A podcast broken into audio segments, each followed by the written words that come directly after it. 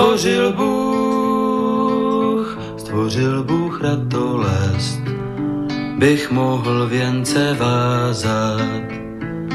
Děkuji, děkuji za bolest, jež učí mne se tázat.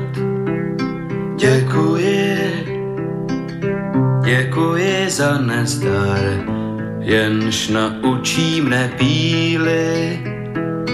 Bych mohl, bych mohl přinést dar, byť nezbývalo síly. Děkuji, děkuji, děkuji.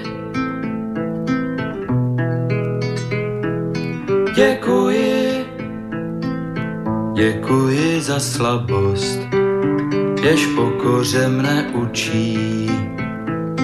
Pokoře, pokoře pro radost, pokoře bez područí.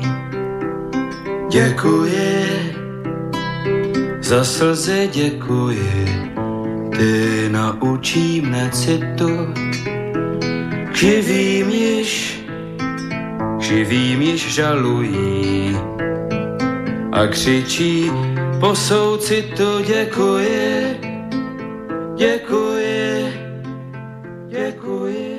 Dobrý večer, vážení posluchači. Stanislav Novotný zdraví srdečně z Prahy, všechny Slováky a Čechy, který není lhostejný osud našich zemí, našich národů. Je zřejmé, že povaha a podoba euroatlantické civilizace se mění takřka před očima a že se celý svět dostává do nového pohybu. Je také zřejmé, že tento pohyb má a bude mít značný vliv na kvalitu života jednoho každého z nás a na naše národní bytí uprostřed Evropy. O projevech těchto změn, o jejich důsledcích, o jejich fatálnosti, či naopak o možných reakcích a řešeních, tedy o jejich plusech a mínusech si povídáme v pořadu na Prahu změn. Jinými slovy diskutujeme o zkušenostech, znalostech, názorech a činech výrazných osobností žijících v naší složité době. Dnes si budu povídat s Petrem Žantovským a vy, milí posluchači, posluchači, se můžete také zapojit do debaty, když eh, pošlete svůj dotaz na adresu studiozavináčslobodnývysílač.sk a nebo budete-li telefonovat na číslo 048 381 01 01. Petr Žantovský, novinář, publicista, mediální analytik a místo předseda rady ČTK. Má to hodně za sebou. Dobrý večer, vítám tě, milí a vážený Petře. Mm, na, našem váž, na našem váženém, pozor, slobodné vysílači a to pořadu na pravu změn. Eh, děkuji, Stando, děkuji za pozvání, děkuji eh, za všechno, za co děkoval i Karel Karel. Děkuji za tu písničku v úvodu, já vím, že ji tam pouštíš a eh, myslím si, že je to strašlivě důležitá píseň pro to, aby si každý uvědomil, jaké je jeho místo na světě a co ho čeká a co by měl a případně neměl dělat. Takže děkuji. Tak, takže prosím tě, teď si budeme povídat taky trochu o tobě, protože my samozřejmě se spolu tady známe, eh, posluchači nás znají, eh, znají naše, eh, celou řadu našich názorů, vědí, o čem diskutujeme, jak chceme komunikovat se světem, ale nicméně možná nevědí tolik o Petru Žantovském. To znamená, ty jsi se narodil a nějak si žil a někam se dostal, nějak si přemýšlel, jak to s tebou vlastně celý bylo? No tak eh, zcela nesporné je, že jsem se narodil. To já myslím, že je možná jedna jediná nesporná událost celého toho běhu dalších událostí. No pozor, jenom když dneska vidím jako ty všechny LGBT, tak jako je otázka, jak to vůbec celý je, jako s tím narozením. E, to za mých časů takové věci nebyly a my jsme e, jako tyhle slova neznali, ty písmena ano, ale ty slova ne. E, já jsem se narodil v 62. roce, tedy 1962, tedy dnešek minus 57 a Eh, to v malém eh, východočeském městě zvaném Chrudim, to bylo tehdy v tehdejším uspořádání okresní město, byť jedno z těch menších, ale ne nejmenších, menší bylo tuším Žďar nad Sázavou a Lančkroun a ještě nějaké takové. Chrudim byla docela důležitý město eh, historicky, eh, pokud to někdo neví, možná to stojí za, za, za sdělení. To bylo královské a posléze věnené město, které Karel IV. věnoval jedné ze svých manželek a bylo to vlastně v tom historickém centru východních Čech toho 15. století možná vůbec nejdůležitější město z hlediska správního, z hlediska majetkového, z hlediska prestižního a tak dále. Tehdy žádné Pardubice, Hradce Králové a takové věci neměly zdaleka ten význam, jako měly mnohem později díky promyslu eh, na konci 19. století.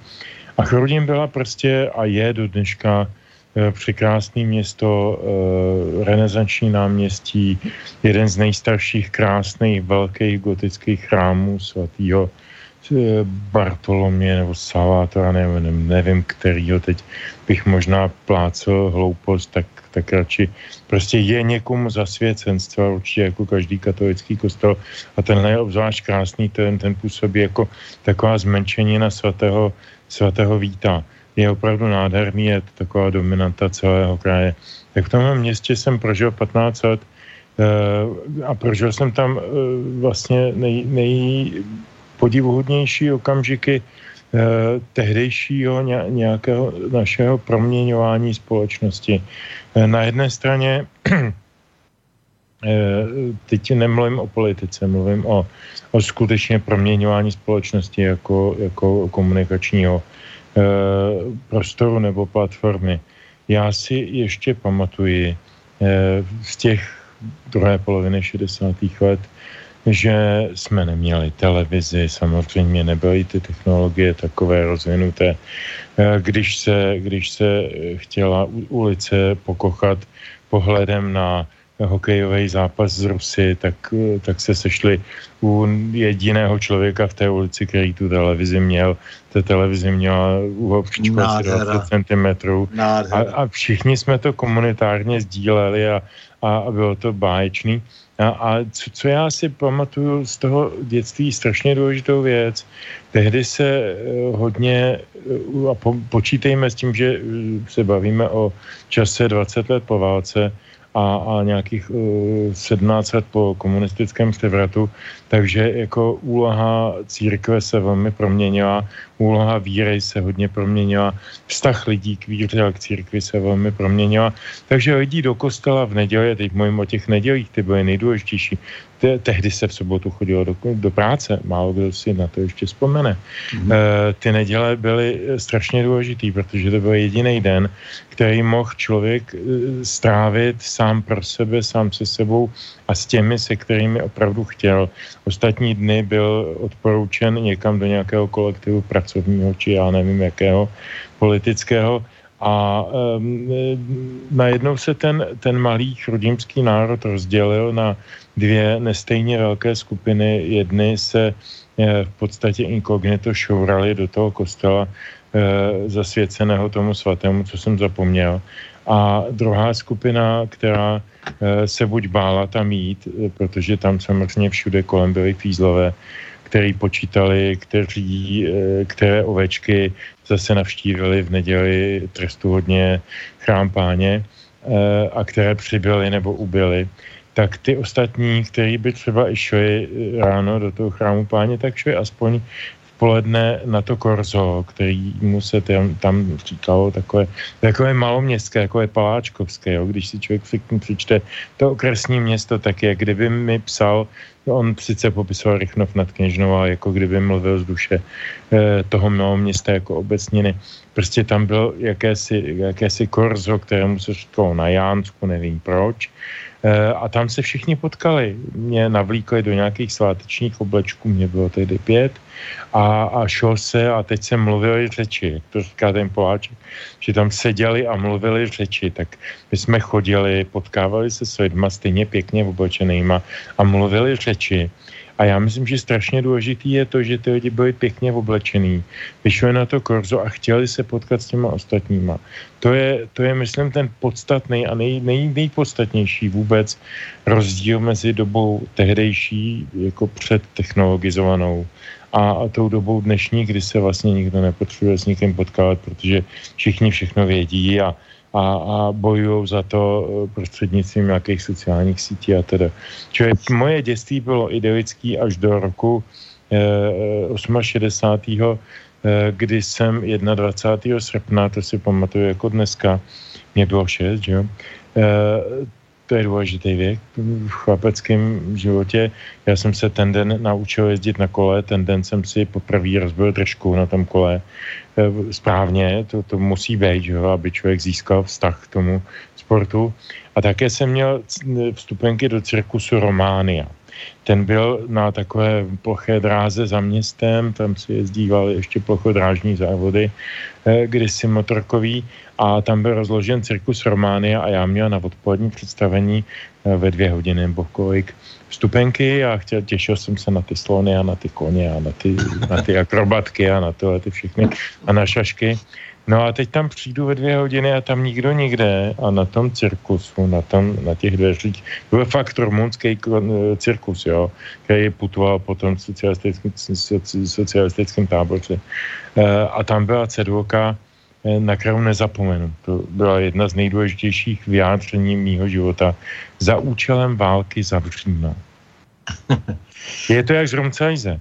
Jo, když si vzpomeneš na tu, na tu úvodní kapitolu e, o tom, jak Rumcajs urazil toho starostu Humpála, že pro urážku starostenský nohy na dosmrti zavříno, jak mu to po, pověsili na tu, Já vím, na, tu, na ale... tu ševcovskou, e, na ten magazín, tak, tak já jsem najednou viděl cedulku, na které bylo napsáno za účelem války nehrajeme nebo zavříno. A já jsem v tu chvíli pochopil, co je válka. Válka je, když nejsou medvědi, nejsou tygři, nejsou baletky, nejsou klauni. Yes. To je špatně. A to, ale, to si myslím, že byl klíčový okamžik mého života. Ty máš napsáno, že jsi se narodil v Pardubicích. To je jenom jako porodnice? Nebo... To je jenom proto, že v mi tehdy ještě nebyla v nemocnici porodnice, takže mě e, moji mámu odvezli do Pardubic porodit a pak mě e, nás společně no, vrátili do Chrodimě. A tak to neplatí samozřejmě, protože ty seš chrudimák, jako, že, což je daleko no, no ne, že... ne tak úplně, protože když mi bylo 15, tak jsme se odstěhovali do těch Pardubic a tam Jasně. jsem prožil, prožil úžasné věci, protože tam už frčeli chartisti a frčeli tam různý takový vošklivý androušové, vasatý, no, nepřátelský systému eh, a taky STB a takový, takový instituce. A to k tomu se třeba dostaneme. Jo? A to Pardubice pro mě jsou velmi důležitý město, ale až později. Ale samozřejmě jako to, co jsi zdožil u toho na nebezetí Pany Marie Kostela, jako, že jo, kde, kde jste to tam někde jako ně, nějak centrálně prostě prožívali eh, na tom korzu, eh, tak to bylo všechno tam. Eh, to jsi odvezl vlastně, jako ten, jak říkáš, poláčkovský svět jsi si odvezl eh, do Pardubic. Je to tak? Jako? Já myslím, že člověče je stando, že jsem se ho odvezl i do Prahy potom, eh, mhm. o mnoho let později, že v něm tak nějak furt žiju. A ačkoliv jsme e, několik let žili v Praze v blízkém centru v Nuslích, mhm. centru Nuslí proti Nuselské radnici, tak já jsem v podstatě taky furt ten maloměšťák. Mně je dobře na malém městě, e, mně je dobře, když ty lidi znám, který potkávám, e, když s nima můžu promluvit třeba i ptákovinu, banalitu, Eh, já tu anonymitu nějak eh, špatně snáším. Takže jako ano, odnesl jsem si toho Poláčka sebou eh, do celého života. Nádhera. Takže ty si potom jako se, pak si jel teda do té velké Prahy, jako jo, jako, uh, takže Pardubice a potom teda si šel studovat do Prahy jak se to dál vyvíjelo? Jo, jo, jo, jo, jo, ono to Všechny možné je... interakce, jakože tady prostě, jak říkáš, prostě Praze, jako takový, samozřejmě ještě větší svět a ještě větší, jaksi, odcizenost, dejme tomu. Ale no tak jako tehdy to v těch uh, raných osmdesátkách ještě nebylo takhle úplně odcizený, protože jsme přeci jenom uh, vytvářeli nějaký ty ostrovky, ty pozitivní deviace, a, a nějaký lidi se znali navzájem a něco spolu eh, podnikali, e, takže jako e, to nebylo úplně tak, jako je to dneska, že, že opravdu jako si jede každý na to svoje. I když samozřejmě každý dbal o sebe a dbal o to, aby byl pokud možno neohrožen a ne zcela úplně jaksi na mužce toho režimu, tak jsme se všichni báli, každý za sebe, ale stateční jsme byli dohromady a to já myslím, že je strašně důležitý.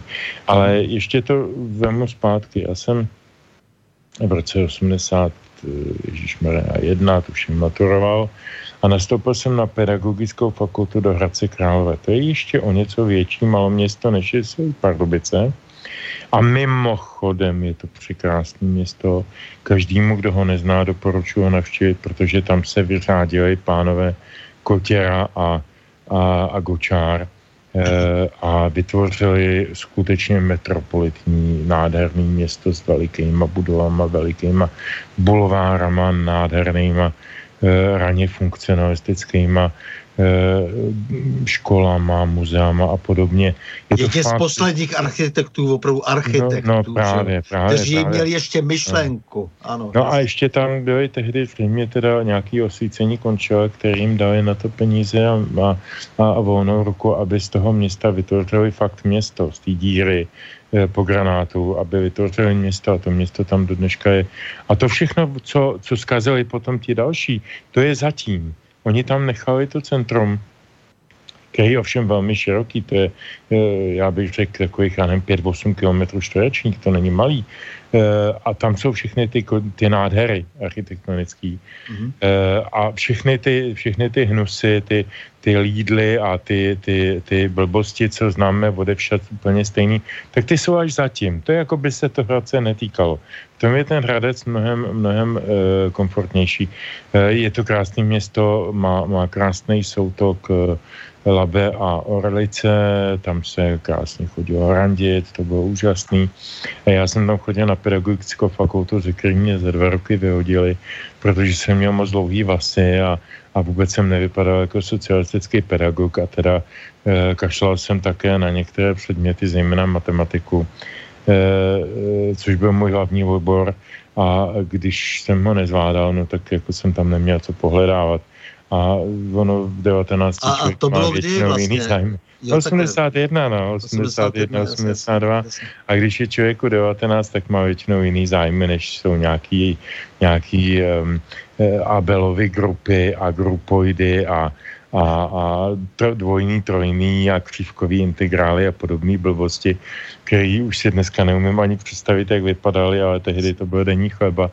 Takže jsem se na všechno vyprt a šel jsem dělat e, závozníka v mýkárně a snažil jsem se dostat na to, co jsem opravdu dělat chtěl, to byla žurnalistika. Ten od nějakého 81. 80. 80. roku do 18 let jsem jezdil do Prahy do sekce Mladé hudby, to byla taková mm, pobočná organizace vedle jazzové sekce pod svazem hudebníků e, a tam, tam se konaly mm, kurzy hudební žurnalistiky, nebo publicistiky, který tam vedli lidi jako Vasta Marek nebo Peťa Doruška nebo lidi velmi respektabilní. Vasta Marek to je pestrá kráva, pozor. Vasta, Vasta Marek byl výborný učitel. Jo, pamatuju, eh, pamatuju všechno. Hud, vnímání hudby, opravdu jo, jako je to pako, mm-hmm. ale je to, je to, byl to úžasný učitel, jo. A druhý úžasný, který ho nezapomenu, byl Peťa Doruška, protože měl obrovský citový vztah k té hudbě. Jo, pak tam, pak tam přednášel Jiří Černý, který měl takový inženýrský vztah takový, kdo kdy, co kde natočil a, a jestli hrál jo, jo, jo, nebo systematik. systematik, jo.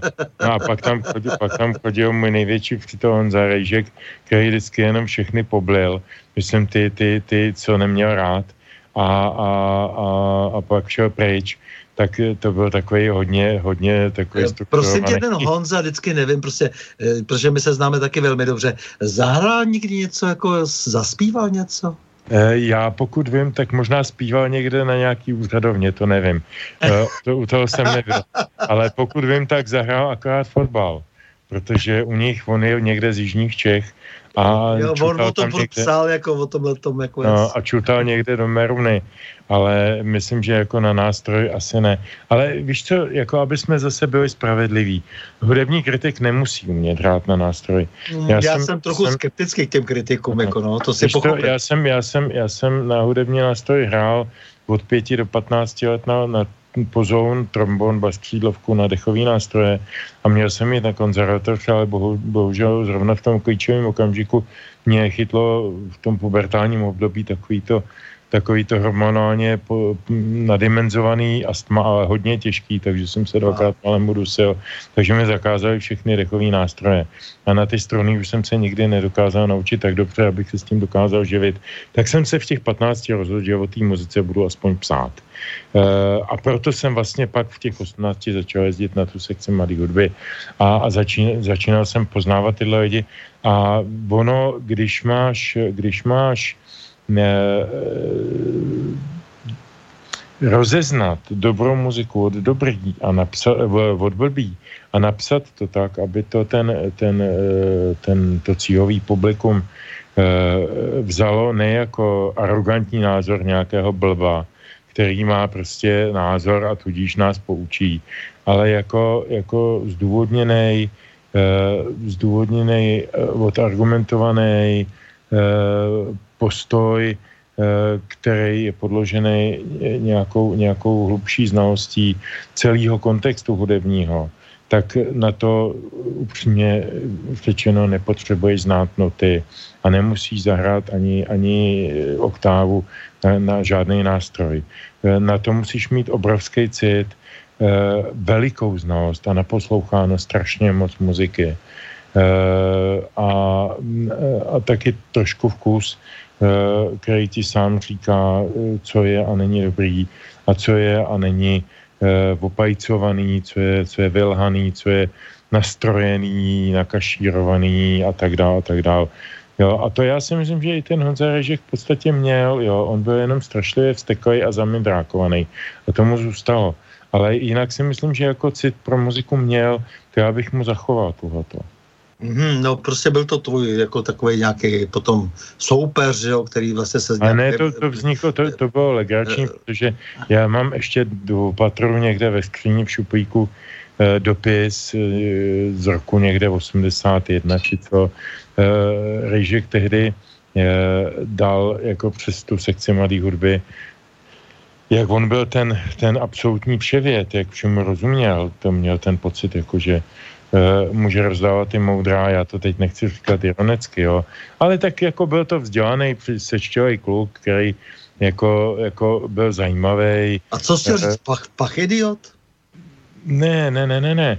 Eh, chtěl jsem říct, že on tehdy dal takovou možnost eh, různým lidem kolem té sekce mladé hudby, že mu můžou posílat nějaké svoje materiály, co já vím, básničky, povídky, eh, články, něco a že jim k tomu napíše jako osobní nějaký takový názor. No, a to bylo od něj hezký, jo. Jako myslím, že za to ani nebyl nikým placený. Já jako jsem se ho v té době za tohle to docela považoval, to mě přišlo jako dobrý, že jako si vychovávají tu novou generaci, eh, která přijde po nich jako o 10 let mladší nebo o 12 a poslal jsem mu tehdy nějaký svoje, nevím co už, a on mi napsal strašně takový skoro až zamilovaný dopis, jak je to úžasný, jak by to mělo výjít nejpozději včera, ale protože to je takový, jak, jak to je, takže to tady nevíde nikdy. No mýlil se, vyšlo to to s chodou okolností, protože jsem ty texty po 20, po 30 letech objevil, 35 vlastně, a, a, a vyšly mi náhodou letos knižně, ale Eh, ale napsal mi velmi pochválený a pěkný dopis. No a potom, potom eh, o rok nebo o dva později došlo k té trapné situaci, že v časopise, eh, jediným tehdy hudebním časopise byly dva. Jeden byl firemní, to byl propagační časopis Gramoreví, který vydával Superfon a pak byl časopis hudební měsíčník Melodie, který vydávala státní podnik Panorama který vydával i takový časopisy jako Loutkář, amatérská scéna a podobně. Prostě bylo to orientováno tímto směrem. Tak, eh, tak uh, oni tehdy komunisti ho tam teď vyhnali, tu redakci, ve které byli lidi jako, jako pan Ticl nebo pan Klos a tak. Aha. A externisti jako Černej nebo Rejžek a prostě nějak, nějak je začalo uh, krknout. Jak to, to už se pře, převaloval takový ten předgorbačovský čas, kdy už vyšla stará, nová, stará vana s novým obsahem, nebo nová vana se starým obsahem a všechny tyhle ty hanopisy a tyhle ty sračky v tom, v tom rodném právu a v těch, v těch mm, partajních novinách a, a začal se vést velký boj proti roku. Uvědomme si, v 82. zakázali zakázali pražský výběr. já nemám rád pražský výběr, ale prostě zakazování kapely je špatně. E, o půl roku později zakázali... On se potom samozřejmě hlavní protagonista Michal Kocáb jako odvděčil, že? Protože... Ale samozřejmě, jo, to, to, teď, teď, teď to beru očima e, 22-letého kluka, který na to kouká, e, ví o tom prd, a, a jako jenom mu berou kousky jeho života. Jako pražský výběr nebyl nikdy kouskem mýho života, já jsem je nikdy neměl rád, ale třeba jsem měl rád některé věci od Myšíka a oni mi ho zakázali o půl roku později. A další a další kapely. Najednou začal, začala taková ta e, neostalinistická e, kampaň proti, proti kulturním činitelům, proti kapelám, hlavně proti roku protože se v něm spatřoval ten hlavní nepřítel toho socialismu. E, a s tím se svezly samozřejmě i takový ty vedlejší aktivity, jako ten časopis Melodie. No a oni ho, oni ho teda vymátili, vyhnali o tam tyhle, ty, tyhle ty, e, do té doby relativně, e, relativně snesitelný a hlavně teda jako věci znalí redaktory a nasadili tam naprostýho kreténa, alkoholika Miroslava Kratochvíla, který předtím dělal šéf redaktora hudební stanice Hvězda, to je to, čemu se dneska říká radiožurnál, v českém rozhlase, tak tehdy se to jmenovalo Hvězda. A tenhle člověk, protože už byl tak neúnosně závislý, tak ho museli vyhnat z té hvězdy a dali mu trafiku v podobě šéf-redaktorství té melodie. A on si tam vybral nějaký lidi sobě uměrný, takže jako úroveň toho časopisu byla naprosto strašidelná. A jednoho dne mi zavolala, to jsem byl v prvním ročníku žurnalistiky na fakultě v Praze, mi zavolala Ivanka Bromovská, to byla dcera Heidi Bromovský, textařky, která psávala texty pro Evo Olmerovou a podobně. A říkala mi, hele, jako ty jako píšeš někde nějakých jazzových věstníků o jazzu, nechceš k nám do melodie, ona tam byla nasazena jako mladá holka. Ona se pak vdala za Milana Peroutku, to je ten bubeník olympiku, který zesnul potom v relativně velmi mladém věku, e, aby jsme jenom věděli, v čem se pohybujeme, tak e, jí bylo tehdy asi 22. A říká, nechceš k nám psát něco o tom jazzu, když o něm něco víš a já říkám, jo, strašně rád, protože to je moje muzika, mám to rád. Tak jsem tam pak psal asi rok a půl o nějakým jazzu, jazzový festivaly, CAK Vokála, Koupková, Vulána a takové věci. Kratochýl a myslím teď Martina Kratochýla. A e, pak mě vyrazili, protože jsem napsal e, protože jsem napsal článeček malej, takovou glosu o tom, že je to podivný, že i v takovém městě ošklivým, jako je, e, jako je Tel Aviv, tedy ve městě vlastně nepřátelským, eh, funguje asi 68 jazzových klubů, zatímco v Praze, kde fungovaly tři, Metro, Parnas a, eh, a Reduta, tak nefunguje žádný, protože jsou všechny zavřený a že bychom se nad tím měli zamyslet. Tak tohle stačilo nad tím, na to, aby mě vyrazili z toho, ten článek nevyšel samozřejmě, no a, ale vyrazili to, je, mě... to je rok, prosím tě, rok. To je rok 85-6. Mm-hmm, to je důležité. Mm-hmm. A, a tak to pro mě skončilo a pak, pak mi zavolal v roce 88 Honza eh, Ježíš, jak on se jmenoval, z Malého světa. Eh, stal se novým šefredaktorem, pak taky hodně, hodně se motal kolem porty. Teď mám bíru v hlavě, sorry, já si vzpomenu. Prostě pán, který se stal novým šefredaktorem po tomhle alkoholikovi a začal, začal vést takovou tu inteligentní politiku spojování lidí takže tam vedle sebe najednou začali psát lidi jako Italian Dower, eh, pan Vlasák, eh, a já a Petr Slabý a já nevím, prostě lidi různých generací a různých názorových eh, těch eh, a začalo to být strašně zajímavý a leta 88-89 byly v melodii možná nejsilnější po tom vyházení těch původních redaktorů. Eh, ono se teda už dneska vůbec nemluví o tom, že tam ty redaktoři pracovali za té nejtužší normalizace v těch 70. letech, kdy jako hlavní hrdina českého pop music byl Pavel Liška. To není ten, co hraje návrat idiota. No, to je ten prostě psal tlustej... tam prostě Honza Rejžek, řekněme to na rovinu, že No, nejenom Honza Rejžek, ale i pan Černý a další no, lidi. A on jo, se s ale... potom dostal do toho klinče, že jo, což je velký problém. Jako no. Ale tak ten problém je v tom, že jako oni, je, oni, oni e, samozřejmě nepřijali a já tomu rozumím. To se strašně špatně přijímá. Takový to, to, to, to vědomí, e, hele, nejsem nenahraditelný. Jsou tady jiní lidi, kteří taky znají nějakou muziku, který taky mají načteno, posloucháno, umějí to napsat nejsem jediný na světě nenahraditelný.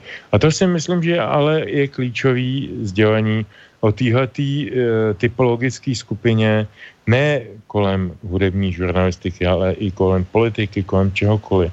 Není divu, že Honza Rejžek byl potom mluvčím krátkou dobu tiskovým mluvčím ODA, což je strana, která přesně eh, se vyznačovala tím, že všichni její příznivci, příslušeníci byli přesvědčeni o tom, že jsou nenahraditelní. E, takže samozřejmě zanikly pochopitelně jako, jako každá taková elitní elitářská partička. Eh, a je to, je to, jako ty lidi se nacházejí, že jo, jako vrána k se dá rovný, rovného se hledá, jako ta, ten lidová moudrost má pravdu. Takže zpátky k tomu. Eh, pro posluchače jako jenom na vysvětlenou eh, občanská demokratická aliance, tedy ODA, no. u jejíž základu stál jaksi bratinka Pavel Daniel Kroupa. Daniel Kroupa, tak byla přesvědčena, že jaksi mají být voleny jenom elity, že oni jsou ty elity a nepotřebují žádné členy, což se často promítá i u jiných stran do současné politiky. Tak ono se říkalo vždycky, že to jsou ty strany, co mají víc předsedů než členů a že se zároveň vejdou. To jsme se vždycky hádali s Alexandrem Tomským o Odě. Já jsem říkal, to je strana, která se vejde do nákladního výtahu a on říkal, mílíte se do osobního. E, jako celek. E, ale to jen tak jako žertík bokem. Zpátky, zpátky k té časostruně, e, no takže, takže já jsem se dostal po, po svém úžasném angažma eh, v mlékárně na postu vynikající funkci závozníka, to byla úžasná funkce. To jsem byl nejsvobodnější ve svém životě. Hele. No přesně, neblázně. Ve dvě, ve dvě hodiny v noci, ve dvě hodiny v noci tě svezou z tvýho bydliště nějakou 12 trojkou do té mlíkárny. Ty teda do tří naložíš tu, no. tu S5 nebo V3S, nebo čím jsme to jezdili takový to hodně hlasitý, úžasný, e, krásný. E, naložíš to tím mlíkem, e, ten, já jsem byl závozník, vedle mě byl šofér, to, byla, to bylo kápo, že to byl můj vedoucí, e, a soudruh vedoucí to měl domluvený ve výrobě, že mu tam vždycky báby dali nějaký dva nějaký tvarušky nebo krvináčky nebo něco, tak jsme vyjeli za to město. A teď vyjíždíš z toho, z těch Pardubic a vychází to slunce, já to dělám v létě, v srpnu, takže to bylo ideální období, e, vychází to slunce e, a sedíš v tom autě zaparkovaným někde u lesa, žereš ten, ten prbináček kakaovej, e, a, a, a, a užíváš si absolutní svobody, protože na tebe nikdo nemůže.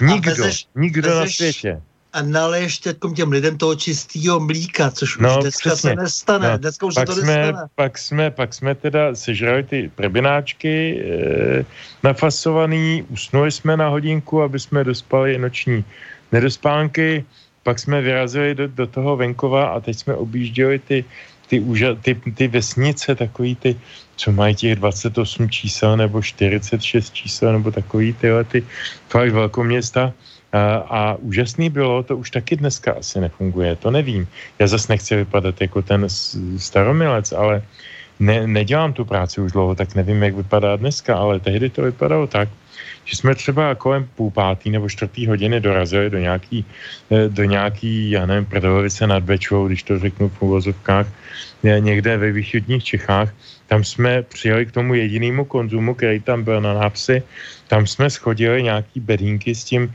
mlíkem a s tím, s tím kefírem a s těma věcma. E, vedle už byly bedínky od pekaře, který tam byl o chvilku dřív než my e, a tam byly prostě nějaký čerstvý rohlíky a chleby a tohleto. A ten krám samozřejmě otvíral až v šest, jo. Ale báby, který šly ke kravám do kravnína, protože krávy potřebovaly být dojený a krmený v pět nebo po půl pátý ráno, protože měli takový biologický hodiny. Čili báby chodili, chodili kolem tý, sam, toho krámku, nabrali si, co bylo třeba, koč, e, pro kočky mlíko, pro, pro někoho chleba, pro někoho rolíky, ble, ble, ble.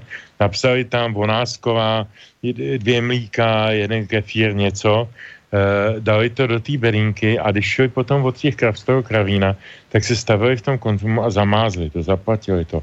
Já si neumím představit, že by dneska mohlo fungovat. To byly takový neuvěřitelný komunitární zážitky, e, jako ten, ten svět nějak jako e, asi byl radostnější jo, a poctivější, možná, já nevím. No tak jasně. To, tomhle, to... jsem, tomhle jsem nějak žil, no zasloužili se všichni hubána za to ještě jako tehdy, jako, že jo. A my no. jsme to jako jenom nerozpoznali prostě, že... Jako no ne, jako, jsme... My jsme, my jsme jenom byli ty arrogantní kreténi, kteří jsme říkali, Ježíš Maria, ty, ty drnové, ty, ty debilové na tom, jako já to slyším dneska, když vidím ty yes. milionové chlívky a jejich vyjadřování o normálních lidech, tak si připomenu na to, když přijeli bráchové, bráchové topolové do Pardubic mezi ty drny, mezi ty kretény na nějaký podzemní mejdán a teď jsme se tam nějak potkali a, a oni byli, jim bylo asi 15 jo, a, nebo kolik, prostě 16, prostě bylo, měli po sobě za sebou slavného tatínka a, jako, a chartu a tohle. A strašně nás všechny mistrovali, jaký jsme debilové a jak prostě málo bojujeme proti tomu komunismu a, a tohle to, jak oni jsou úžasní umělci a tak jsem si, vždycky si na to vzpomenu, jo, na tu aroganci, na tu, na tu, na, na tu, na tu napichlost, e, to je něco strašného a to je to, co rozděluje společnost. Teď se furt mele o té rozdělené společnosti. E, společnost rozděluje jenom pícha některých tak a musíme si nasypat popel na hlavu jako všichni a někteří mnohem víc ovšem. E, odmítám jako takové to havlovské, že všichni stejně, ne, ne, ne, někteří víc. A v tom je ten Ford celý, jako jo. Ale tohle to, co říkáš, jako to je e, přesný prostě jako a ty lidi práce, ty lidi prostě, který e, se dneska koukají, že nemají vlastně nic v rukách, nebo respektive už zemřeli a Eh, odešli s pocitem marnosti, tak ti si zaslouží přece, přece obrovské ocenění. No, samozřejmě, eh, jako eh, já jsem potom, potom ještě v mezičase mezi Mlíkárnou a tím, tím tou fakultou žurnalistiky, což byla jako opravdu bizarní historie, možná se k tomu ještě dostanem, tak jsem ještě chvilku působil na, z protekce na okresním kulturním středisku, protože moje máma tehdy žila s nějakým lampasákem. To byl zvláštní lampasák. On byl sice major, protože oni měli nějaký podle věku, jakoby jim narůstaly ty hodnosti, ale protože nebyl v KSČ a ještě to byl profesionální karbaník, tak nemohl mít žádnou, nemohl, hrál Gotes, jo, Gotes prostě provozoval jako, jako Michal Horáček, něco takového, jo, Pinku, tak, tak eh, nemohl mít žádnou odpovědnou funkci a byl šéfem nějakého skladu vyřazeného nějakého náčiní, jo, ale byl major, jo. A díky tomu, eh, že on byl major, tak eh, znal člověka, který byl kdysi nějakým praporčíkem a pro absolutní idioci nebyl schopen hm, postoupit v hierarchii na, v armádě, tak se ho uh, zbavili tak, že ho, že ho přesunuli do okresního kulturního střediska a tam ho učinili vedoucím nějakého oddělení. A díky tomuhle tomu Eh, majorovi od, od eh, Gotesu jsem se stal eh, na chvilku metodikem kulturního oddělení nebo kulturního střediska pod tímhletím soudruhem praporčíkem. To byla opravdu taková hrabalovská historka až a tam, tam jsem poznal jako tu druhou stranu. Na jedné straně mluvil jsem o těch babách, co chodili ve 4 ráno ke krávám, protože věděli, že ty krávy to bolí, to mlíko. Oni věděli, že jim musí pomoct, oni jim musí jasně, ošetřit, jasně. jo. To prostě není, to není o nich, to není o jejich pohodlí, to je o těch kravách a ty jsou důležitější, jo. Já myslím, že o těch hodnotách to je. A teď jsem najednou potkal v té v okázce kretény, se čtyřma třídama, já si pamatuju na nějaký podnikový večer, kdy seděl ekonomický náměstek toho zařízení, byl to takový malý tlustý ožrala který byl do půl těla nahej, seděl na schodech té hospody, pácal se do stehen a řval, hele vole, na náměstka v kultuře stačí čtyři třídy, to je prdel, co? Jo, a myslel to úplně vážně, jo. A tak jako vidíš najednou tu druhou stranu a tam se ti chce zvracet. Protože yes. ten režim vynesl tyhle nuly, tyhle ty ubožáky, do důležitých rozhodujících funkcí. Jasně, že tenhle člověk někde v Pardubicích nic podstatného neovlivňoval, ale ten systém a ten princip je, je strašlivý, jo?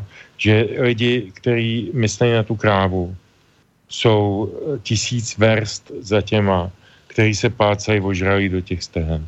A ale... to je strašný tomu se ještě dostaneme, protože budeme se zase bavit o tom, eh, co vyneslo eh, to další vyvíjení se v té společnosti eh, k tomu lizu, nebo jak to říct. Jako. Nicméně, takže ty jsi vystudoval potom fakultu žurnalistiky. Fakultu žurnalistiky jsem vystudoval velice zábavným způsobem. Tam bylo několik okolností, které jsem nikdy moc nezveřejňoval, tak asi je tenhle ten tahle ta příležitost vhodnou. Eh, já jsem se na ní dostal tak, že eh, že jeden eh, nějaký člověk z Pardovic se kdysi dávno v mládí kamarádil s děkanem té fakulty. Když to řeknu slovem lidovým, koupali spolu děvky v šampaňským. Jo? Protože oba byli v komunistické straně na, na slušném postavení a již v mládí si mohli dovolit takovou radost, jako, eh, jako mít eh, slečny v eh, bublinkové na této nádobě. A mm, tenhle ten člověk zavolal tomu děkanovi, ten byl legrační, protože ho nasadil jako kádrovou rezervu někdy v roce 71 či 2. A on byl odborností přes broučky, byl broučkář jo, nějaký entomolog nebo já nevím, nějaký takovýhle. A do, ne, ne, přes slimáky vlastně. Možná rozumím svrabu, svrabu nebo a, tak. A on ne, ale on, on byl opravdu dobrý vědec přes biologii a dokonce snad objevil nějaký nový druh slimáka, to já nevím. Hmm. Ale zároveň byl teda členem strany e, a významným a eh, tak, eh, tak mu dali stranickým úkolem, aby vedl fakultu žurnalistiky, teda odborník přes slimáky. No má to něco do sebe, ale v nějaké metafoře. Dobře, jdeme dál. No, a tenhle ten člověk z těch Pardubic mu připomněl, že se ve 20 zúčastňovali podobných eh, koupacích radovánek s těmi slečnami. Eh, a eh, pan děkan se vyjádřil, že když teda pan Žantovský udělá všechny přijímací zkoušky za jedna, tak, tak se nepřihlédne k jeho jinak nepříliš vábnému kádrovému profilu ale zase na druhou stranu můj fotr byl dělník a máma prodavačka, takže já jsem to měl docela dobrý dílo. A neměli jsme žádný eh, z minulosti eh, eh, politický profesory, ty jsem potom vytvořil až já, jo, ale to bylo, to bylo v mezičase a jako k tomu se nepřihlíželo, jo. Takže, takže rodiče byli v OK, nebyli ani ve straně, ani vyloučený ze strany, nebyli nikdy nuceni se vyjadřovat ke vstupu vojska, k takovým věcem, jo jako mnozí jiní. Takže já byl takový jako neutrální pitomec z malého města. No a jako s chodou okolností jsem tedy na tu, na té přijímací zkoušce, tam se dělaly talentovky tehdy, nevím, jestli to ještě dneska dělá. Jako, jako se dělaly talentovky na uměleckých školách, tak se dělaly talentovky i na tom, na ty žurnále a e, nutili se ti uchazeči, aby napsali nějaký žánry o něčem, jo, aby se vybrali téma a teď se udal žánr rozhovor, medaion, žá, e, to nevím co, to je jedno. A já jsem si vytáhl žánr rozhovor a měl jsem ho udělat na, na libovolné téma, tak já jsem ho udělal s Karelem Gotem, kterýho jsem ze srdce nesnášel jako hudebníka. Jako člověka jsem ho velmi obdivoval až po té, co jsem ho uh, poznal osobně. Eh, protože si myslím, že to byl obdivuhodný člověk. Jo. Ale, ale jako hudebníka jsem ho vždycky nesnášel a nikdy bych si jeho, žádnou jeho píseň nepustil dobrovolně. Možná kromě zdvořilého Woodyho, to je o tom, jak tam pase ty krávy, to je veselá. E, a, no, a prostě nějak jsem ty přijímačky udělal, tak mě tam vzali a, a, a vystudoval jsem tuhle tu školu a její, její, její ukončení bylo zábavné docela, v roce 88, eh, kde jsem teda měl končit, tak je, jsem si vybral jako z diplomových témat takový, co mi přišlo nejméně politický a to byly fejetony eh, s přehlednutím k fejetonům Karla Čapka. Jenom říká, to je dobrý, to je takový jako, uh, jo, jako nemusím nic o straně a vládě, tak jsem to sepsal, jak jsem to nejlíp uměl. No a soudružka, eh, docentka, která už není mezi námi a byla to ve v podstatě asi slušná ženská, jenom trošku hloupá, tak já ji nechci jmenovat a nechci škodit teďkon, tak ona mi tehdy jako, jako vedoucí té práce říkala, víte soudruhu, Eh, vy jste se tam dopustil několika vážných chyb a já říkám, jakých. No vy třeba tady píšete o tom, že ten Čapek napsal ty hovory z TGM, ale to přece není vůbec důležité. Eh, to je jako to je taková zcela marginální věc, jako v Čapkově životě. Já říkám, paní docentko, ale to přece není pravda. Jako, to, jako on se tam přihlásil k nějakému způsobu vidění světa. Jako, to, to nemůžu opomenout, jako když píšu o Čapkově. No ne, a pak ještě teda fakt ještě mnohem horší věc, co jste tady dopustil. Vy jste citoval z Ivana Klímy. Já říkám, no víte, paní docentko, ale oni ty fejetony vycházely v 60. letech v československém spisovateli v edici, kterou editoroval Ivan Klíma. Je mi moc líto, že dneska nesmí e, publikovat, ale tuhle edici e, a, a všema těma doslovama opatřoval Ivan Klíma. Tak musím citovat z Ivana Klímy. Kdyby tam byl Jiří Taufer, budu citovat z Jiřího Taufera, ale to prostě zabýval Majakovským. No nicméně skátím to ta, tu, ona mi napsala, že tu práci nedoporučuje k obhájení, tak mě nepustil černo k obhajobě. Eh, v říjnu mě k ní teda pustili s tím, že ona mi říkala takový, jako ona byla hrozně hodná, říká, víte trochu, vy jste ještě mladý. A já, já jsem přesvědčená o tom, že pochopíte, že ten marxismus, antinismus je fakt ta nejlepší eh, a blé, blé, blé. A já říkám, já nevím, paní docentko, tak se uvidí, že jo. A ona říká, tak to přes tohle to upravte, vypuste ty klímy a maserky a to. A, v říjnu toho ten v září, no. E, no tak já jsem to odložil na skříň, že jo, ne, nešák jsem na to. E, a, a od, odevzdal jsem to na konci srpna jako, jako k nové obhajobě, úplně to samé, jen jsem z toho setřel prach. A e, sešli jsme se tam na té, na té komisi a to byla velká legrace, protože a taky vypa, vypovídá, co si o systému už toho rozkládajícího se režimu bolševického. E, tam byl nějaký e, soudruh docent Vrabec nebo Brabec, nebo tak nějak se jmenoval, e, ani nevím, co tam učil a byl jako vedoucí komise, jako, jako držitel nejvyššího diplo, e, toho titulu. Pak tam byla tahle moje e, jakoby konzultantka, pak tam byla oponentka, to si nechám nakonec jako pointu. Eh, a teď se začali zabývat touhletou mojí nepředělanou prací. Protože já ty ostatní státnice jsem měl hotový, jako z těch z té žurnalistiky a z marxismu a z takových těch věd důležitých. Jenom tu, tu diplomku ne. E, takže šlo o tu diplomku a teď já jsem tam přišel a sednul jsem si a mlčel. A teď 20 minut hovořil pan eh, docent Brabec nebo Vrabec, který si uvědomoval, že kdyby měl někam nahoru napsat, že student po čtyř lete, čtyřech letech studia, čtyři a půl roku studia na fakultě, zná jména Tomáš Masaryka a Ivan Klíma, že to je průser, to je mimořádná událost, která se musí hlásit. A v tu chvíli má on problém, protože on je proděkan, nebo co to byl vedoucí katedry. A on je odpovědný za to, že nějaký zlý student zná tyhle jména. To je špatně tak, tak jako on to pojednal tak, že to obhájil za mě, že mladý soudruh jistě pochopí a tak dále. No a soudružka, soudružka e, konzultantka byla důsledná, tam mi navrhla tu čtyřku, tedy neprošel.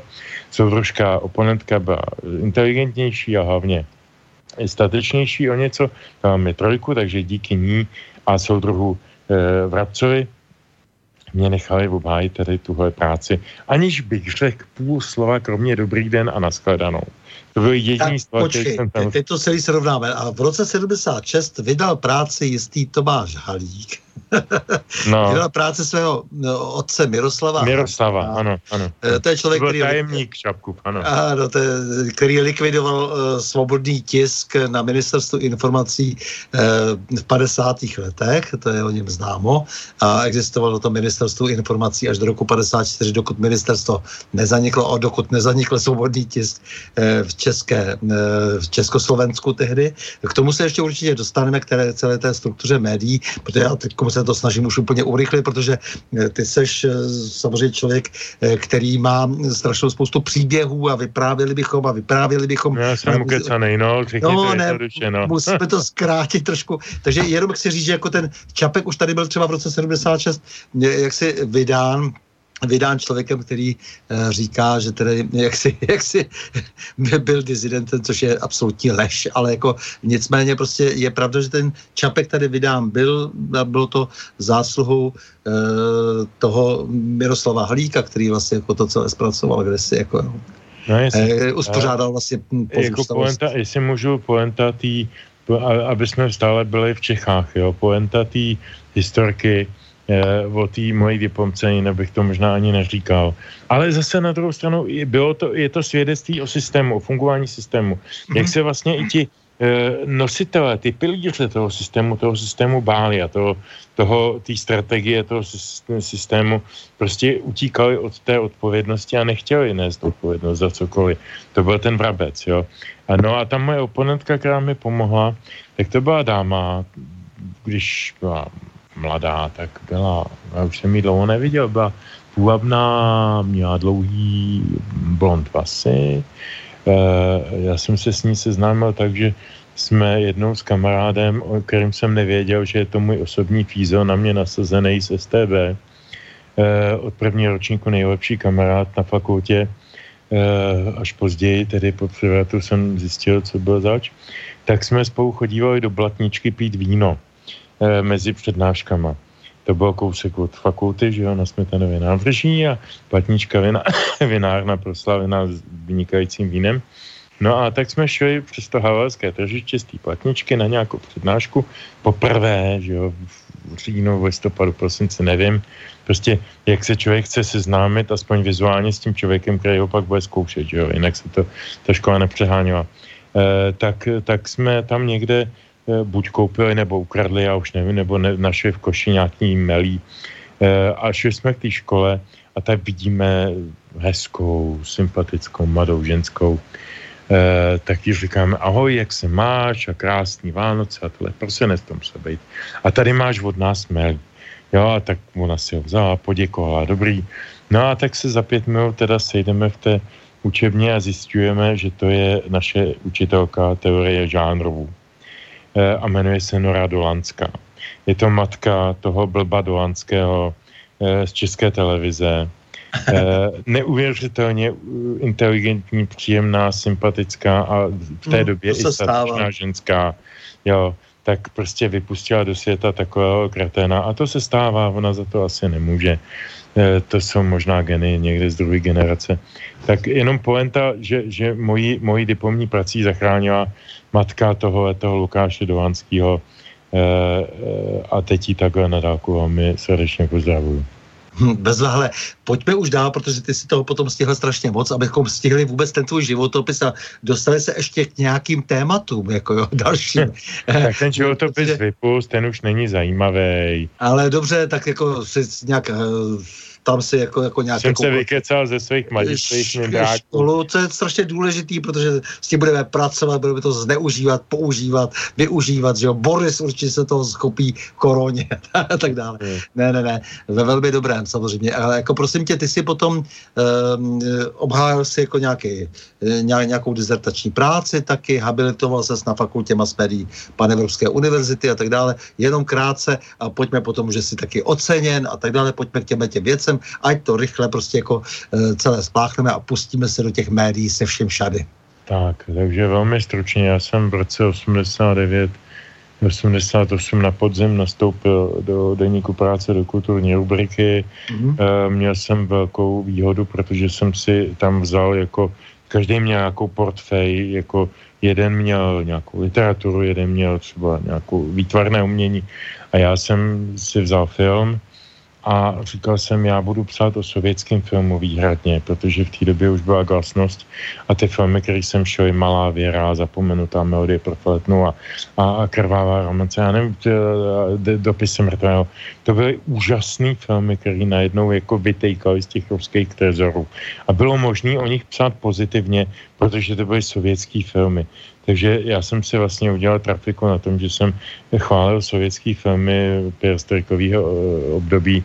A takhle jsem tam prožil kus, kus asi půl roku v té práci, než mě sebrali v srpnu 89 na Václavském náměstí, tam mě trošku seřezali, odvezli do Zbraslavic u Kutní hory, tam eh, se dělali takový ty tance běžný, estebácký a, a, a já jsem teda z té redakce vyletěl, No a neuplynulo mnoho a za pár, kolik to mohlo být, deset týdnů, byl převrát a teď mi volali tam z redakce, hele, prosím tě, víš, my bychom potřebovali, nechceš přijít, ty jsi jediný nekomunista z celé redakce, eh, my tady potřebujeme založit komunika- eh, to koordinační centrum občanského fora, ale nemůžeme tam strčit komunistů, že bys to vét, jo. Tak jsem se chvilku smál.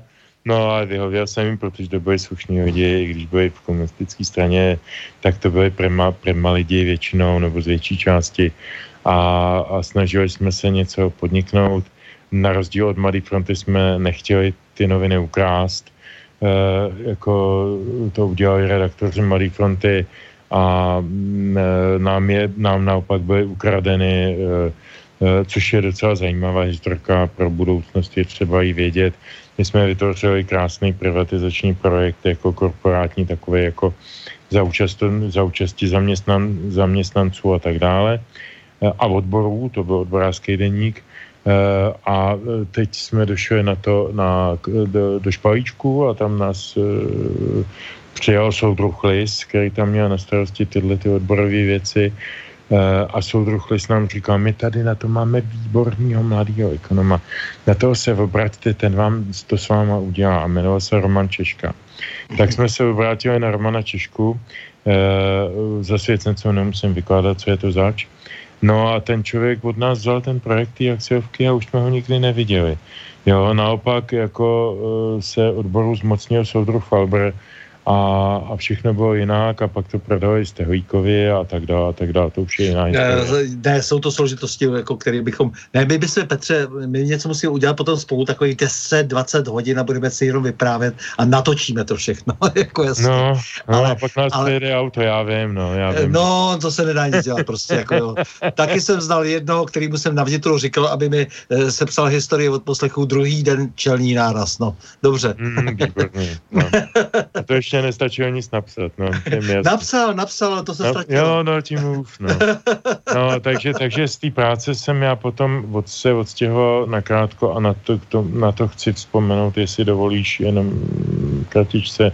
To byla moje nejkrásnější novinářská zkušenost, opravdu nejkrásnější. Já jsem byl eh, ještě v těch 80. letech velký sběratel uh, relikví ze 60. let Eh, z mnoha důvodů, a který tady nebudu řešit, jako rodinných a přátelských a tak. A člověk se chtěl hlavně taky něco dovědět a byl, byl jsem sběratelem týdeníku Reportér. A někdy v dubnu, červnu, květnu, nevím, 90, jsem dostal ano z týdeníku Reportér od tehdejšího šéf-redaktora eh, Dušana Mrni a jestli tam nechci teda dělat kulturu a tohleto, a já jsem se ocitl v neuvěřitelně svobodným týdeníku, kde psali od e, Klauze Podinsbíra, prostě nalevo, napravo, to byla opravdu svobodná názorová platforma, úžasný, úžasný, nejkrásnější čas mýho novinářského života. Když jsem tam teď odešel, tak jsem nechal novinařiny na velmi dlouho, protože už jsem nic hezčího nenašel.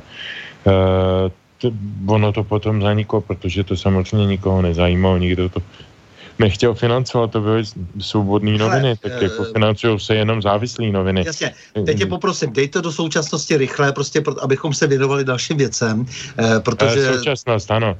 Ne, do, do, jak to probíhalo potom dál, to znamená... Uh, jednoduše, nějak... jednoduše no. chvilku jsem někde dělal, uh, asi 12 let šéfa nakladatelství dvou, mám trchu a o tobě, vydal jsem hromady knih. Ano, to nebylo v, tom, se, v, to, v té upoutovce, to nebylo se, napsáno, že jsi byl nakladatel taky tak, samozřejmě. Tak, tak, ano, nakládal ano. jsem na auto jako Fox a tak. A pak jsem se díky Sarajevu, nebo kvůli Sarajevu, dostal do blízkosti Václava Klauze, takže jsem potom řadu let spolupracoval s Václavem Klausem eh, a, a, a vrátil jsem se vlastně jakoby oklikou trošku do politiky, z té kultury. No a pak jsem se někde kolem toho začátku milénia začínal orientovat akademicky a tam spadají všechny ty doktoráty a ty blbosti, mm-hmm. které už si jmenoval. To, to k tomu se nemá smysl asi dneska vracet. Dneska jsem v situaci, kdy jsem v podstatě zakázaný autor, Eh, proč to neříct. Český rozhlas mě vyhnal 6. ledna letošního roku s poukazem e, soudruh Šabata, dlouholetý člen komunistické strany, e, již na fakultě a redaktor Mladé fronty, který vychvaloval socialismus v Sovětském svazu, tak mi vysvětlil z pozice šéfa stanice, že jsem špatný novinář a tudíž není možné se mnou po 16 letech již dále, dále spolupracovat. Pak mě v červnu nebo v květnu v červnu vyhodili z televize Prima, protože začínají připravovat krásný levicový projekt ze CNN. E, eh, a e, tak dá se říct, že už jsem dneska povolen jenom na Slovensku a v parlamentních listech e, a na Národohospodářské fakultě Vysoké školy ekonomické. To je můj dnešní stav tak to je tvůj dnešní stav, jako báječný stav, protože co ty víš, co bude zítra? Víš, jak je ten svět jako rotafatum omnia, že jo, osud točí, jako jak je vlastně nestabilní, jako nikdy nevíme, co se stane zítra. Jo, já bych byl opatrný v tomhle tom, ale vydal si řadu publikací a ty publikace jsou docela důležité. E, máš řadu ocenění za sebou, jako to znamená, to bych asi, to se asi sluší, abych e, něco v tom jako řekl, že jo, protože ty sám se nebudeš prezentovat, takže za knihu Zakázané květiny si obdržel cenu Slovenského centra Pen Klubu, e, za knihu Necenzurované úvahy já si je napsal si spolu s, s Pavlem Dinkou, si obdržel mezinárodní cenu e, Kiše e, za literaturu faktu a cenu eh, spolu se slovenský, eh, slovenských spisovatelů si, co eh, v říjnu 17 obdržel z rukou prezidenta republiky vyznamenání prvního stupně za zásluhy v oblasti kultury a školství. Uf, tak, to znělo jak nekrolog. Ano, jasně, že to vypadá, že si dostal od těch nepatřičných osob ta vyznamenání, ale my, co všichni naopak víme, že je to všechno naopak, eh, tak víme, že to je všechno velmi správně, eh, protože není dobré být s těmi, kteří se e, chovají dnes jidářsky, kolaborantsky, protože to všechno se vždycky sčítá a ti lidé jsou nepoučitelní. Jako, takže ty si dostal celou řadu vyznamenání, Uh, ocenění od uh, lidí, kteří si váží toho, že jsi nezávislý a stále nezávislejší, bych řekl takhle dokonce. Dokonce bych řekl, že uh, jsou jako určitá údobí, kdy si to tak úplně nevnímal, ale teď si se velmi vyhranil. No a to se nedá, to se samozřejmě nějakým způsobem musí zaplatit. Uh, víš co, já mám takovou, já jsem strašně uh, přátelsky naladěný člověk.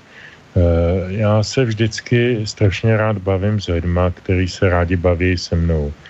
Uh, jenom prostě mám problém komunikovat s lidma, který uh, vysílají rovnou nepřátelský signál, tak to považuji za ztrátu, ztrátu času. Eh, konec konců je mi 57 a to už člověk jako ten čas počítá jo, jako a váží, čím ho má zabít nebo čím ho má využít. A eh, proč bych se, proč bych se pro Boha zabýval s lidma, který stejně nikdy o ničem nepřesvědčím a nikdy se s nima nesejdu na žádném názoru nebo ani, ani na schopnosti o něčem diskutovat. Problém je v té schopnosti o něčem diskutovat, argumentovat, eh, vyjadřovat nějaký, nějaký důvody něčeho. A to si myslím, že je jako obecná nemoc eh, té dnešní společnosti. A já to prostě nechci dělat, no tak proč bych to dělal? To už jsem na to moc starý. Já si myslím, že teď si dáme jako krátkou pauzu, eh, takový předěl malinký. Eh, to znamená, že ty jsi si sám dnes eh, naordinoval Jarka Nohavicu a jedna z těch písní, kterou považuji za úplně důležitou, rozhodující hm, pro to, o čem se teď bavíme. V minulosti jsme se bavili a budeme se bavit i v budoucnosti určitě Já si to pamatuju od Jarky Nohavici a e, byl bych rád, kdyby nám teď e, Boris zahrál tu písničku, e, potom bych byl rád, kdyby ty si ji trošku okomentoval, abychom vstoupili do toho dalšího děje a začali bychom, začali bychom se bavit o o mediální scéně.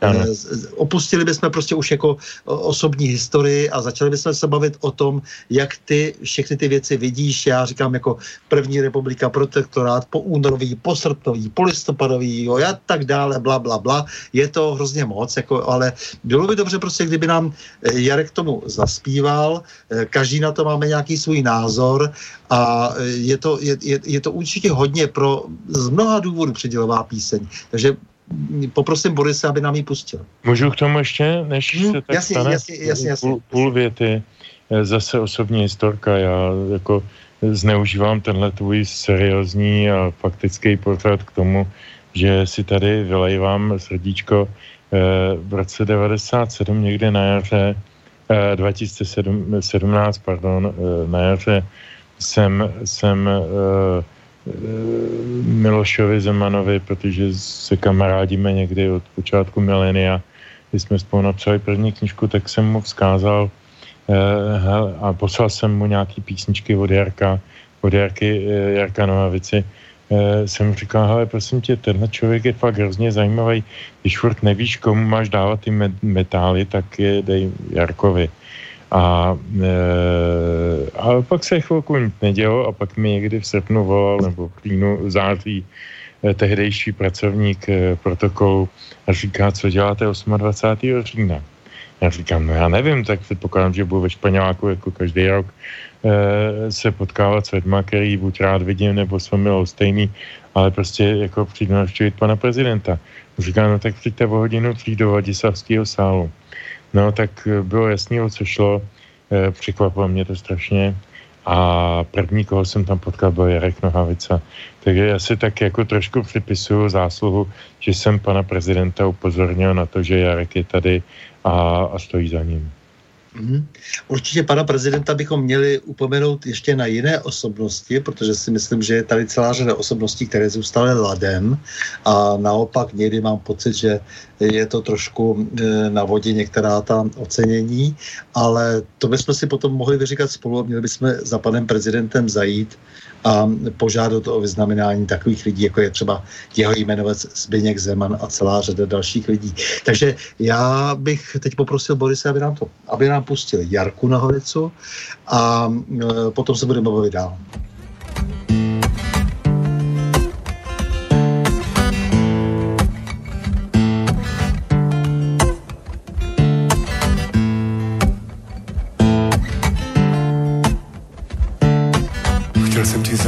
říct, že si má milá, jediná na světě, která mi ještě zbyla. Chtěl jsem ti prostě jenom říci, že si láskou mojí. A teď se bojím, normálně bojím. V mobilu slyším, jak tam někdo cizí dýchá, veliké ucho se mi do života míchá. Co já vím, kdo se mi na druhé straně potutelně směje. Má lásko zleje, normálně zleje Chtěl jsem být s tebou, jen s tebou nejvíce. Nějací přísní sráči se mi tlačí do mé vlastní ložnice a tvrdí, zvědaví prdi, že je to pro mé dobro, že jsou na svou čestnou práci hrdí. Já děkuju, veliký bratře, sedící na fotelu úplně v tom nejhořeším patře. Já děkuju, veliký bratře, nemyslí si, že každá díra v stropě bělobou se zatře to už tu bylo. S tebou i bez tebe, já o tom něco vím, zasrané STB. Já si to pamatuju, tu hrůzu pamatuju, ty noci pamatuju, ta rána pamatuju, seznamy pamatuju, zákazy pamatuju, i lidi pamatuju, sebe si pamatuju, hrdiny pamatuju, zbabilce pamatuju, mlčíci pamatuju, tebe si pamatuju, má lásko pamatuju, Zahledl jsem v novinách vlastní podobizmu, narozen v komunismu, umřu v komunismu. Na četu čete, četují si mačetami četné čety, jako před lety. Ty samé věty. A lidé radují se, jak je pravda prostá. Dobře mu tak však on ví, za co dostal. A mezi těmi všemi darebáky jeden z mnoha. Vica noha, nějaký vica noha Chtěl jsem mít s tebou, jen s tebou nejvíce.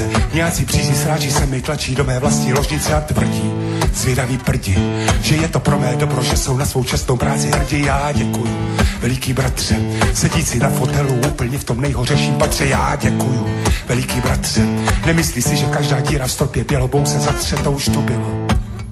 Jen v jiném duetu, zase to vrací a je to zase tu všechno zase tady. Ta hrůza zase tady. Ty noci zase tady. Ta rána zase tady. Seznamy zase tady, zákazy zase tady, ti lidi zase tady, i já jsem zase tady, mlčící zase tady, zbabilci zase tady, i čistí zase tady, i ty jsi zase tady, má lásko stále tady. Uděláme z tebe kašpárka na niti, ti, ti, ti, ti, ti, ti, ti, ti, ti, ti, ti, uděláme z tebe to, co ze sebe, be, be, be, be, be, be, be, be, be, be, be.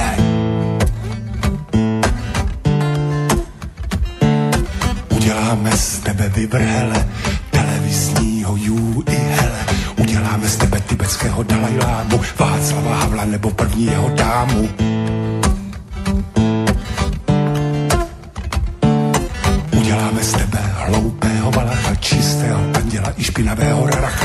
Uděláme z tebe raguina i holíka, uděláme z tebe zase alkoholika.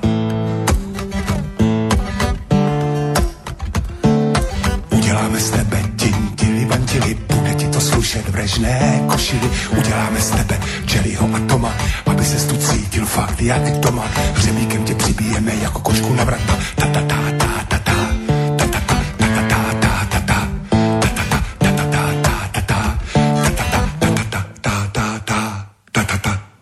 Vážení posluchači, napravo změn s Petrem Žantovským. Petře, proč jsi vybral vlastně tuhle tu písničku?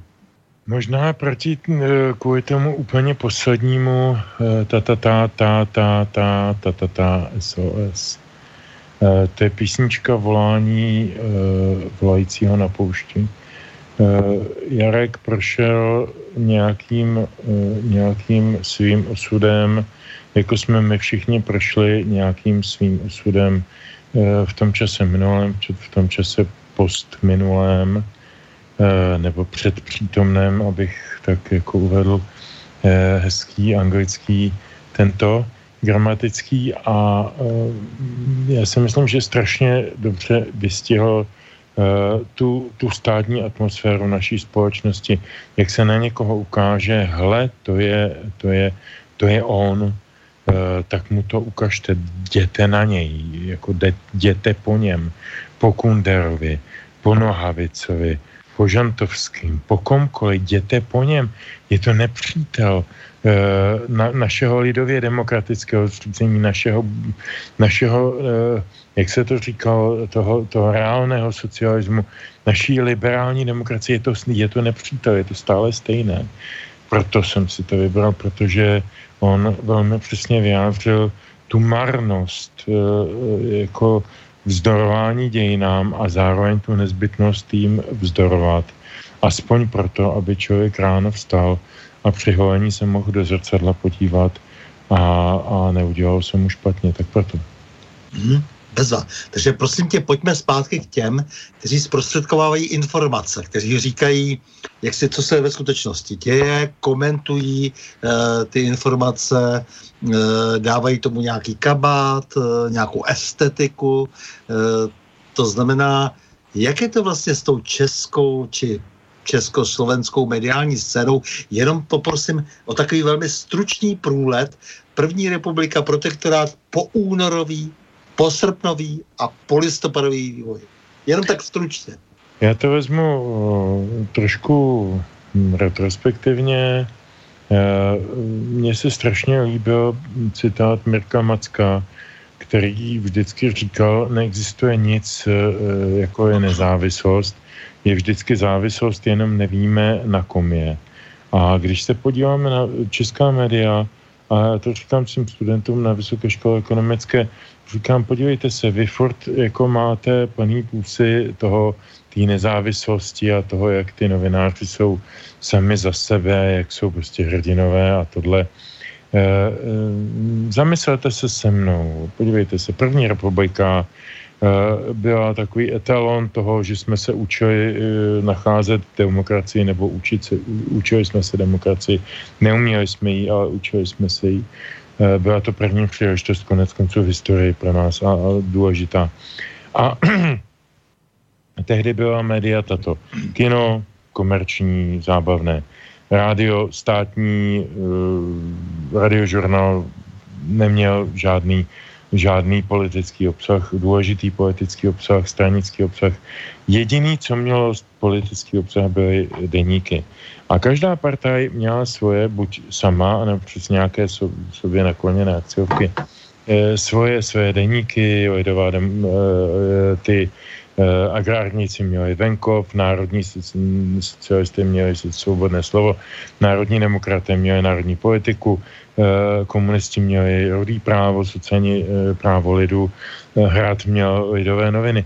Bylo to jasný, čitelný, přehledný, každý věděl, kam jde pro jaký názor. Když jsem chtěl, když jsem pravičák, tak bych četl asi Viktora Dika v národní politice. Kdybych byl levičák, asi bych četl Eh, zřejmě teda Julka Fučíka v úvodním právu nebo něčem takovém.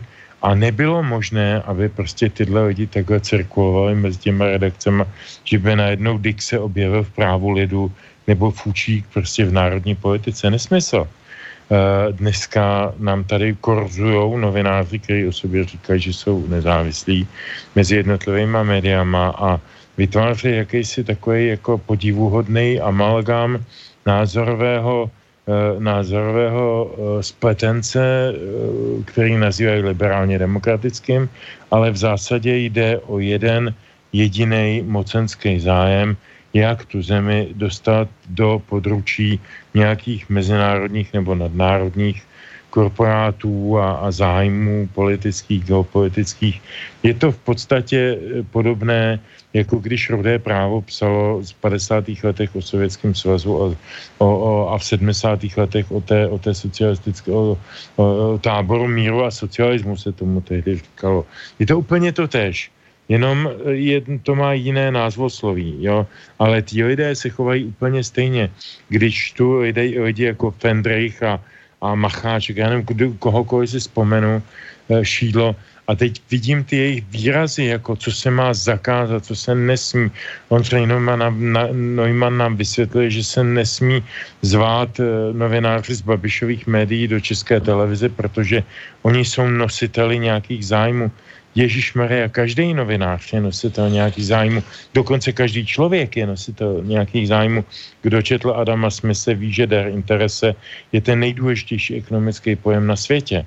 To je, od toho odvozujeme celou moderní ekonomii a, a tím pádem i politiku, nebo jak říká Marx, ekonomika, politika je, je, je vyjádření, eh, vyjádření ekonomiky. Eh, tak, tak eh, to je všechno jedna velká organizovaná lež.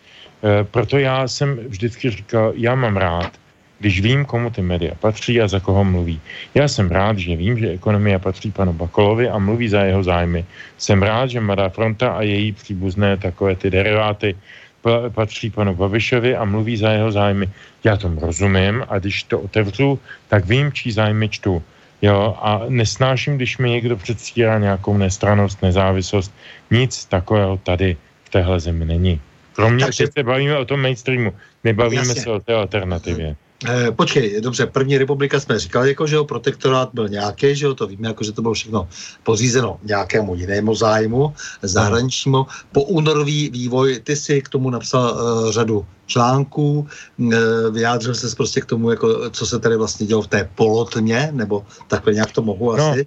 promiň, promiň, do toho ti vstoupím. Profesor Míla Bednář to nazývá to období obdobím omezené plurality. Já si myslím, že už to byla, jako když není svoboda jako taková, tak je nesvoboda. Že nic jako poloviční svoboda není, to je jako poloviční těhotenství o částečné těhotenství. To je mhm. nesmysl.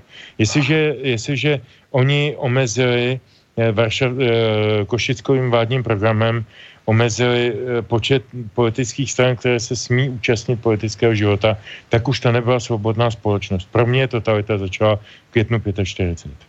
E, proto jsem jako zmínil to ministerstvo informací, které zlikvidovalo zcela jako definitivně úředně vlastně jako e, svobodu slova. Se všem všady prostě zlikvidovali svobodná média.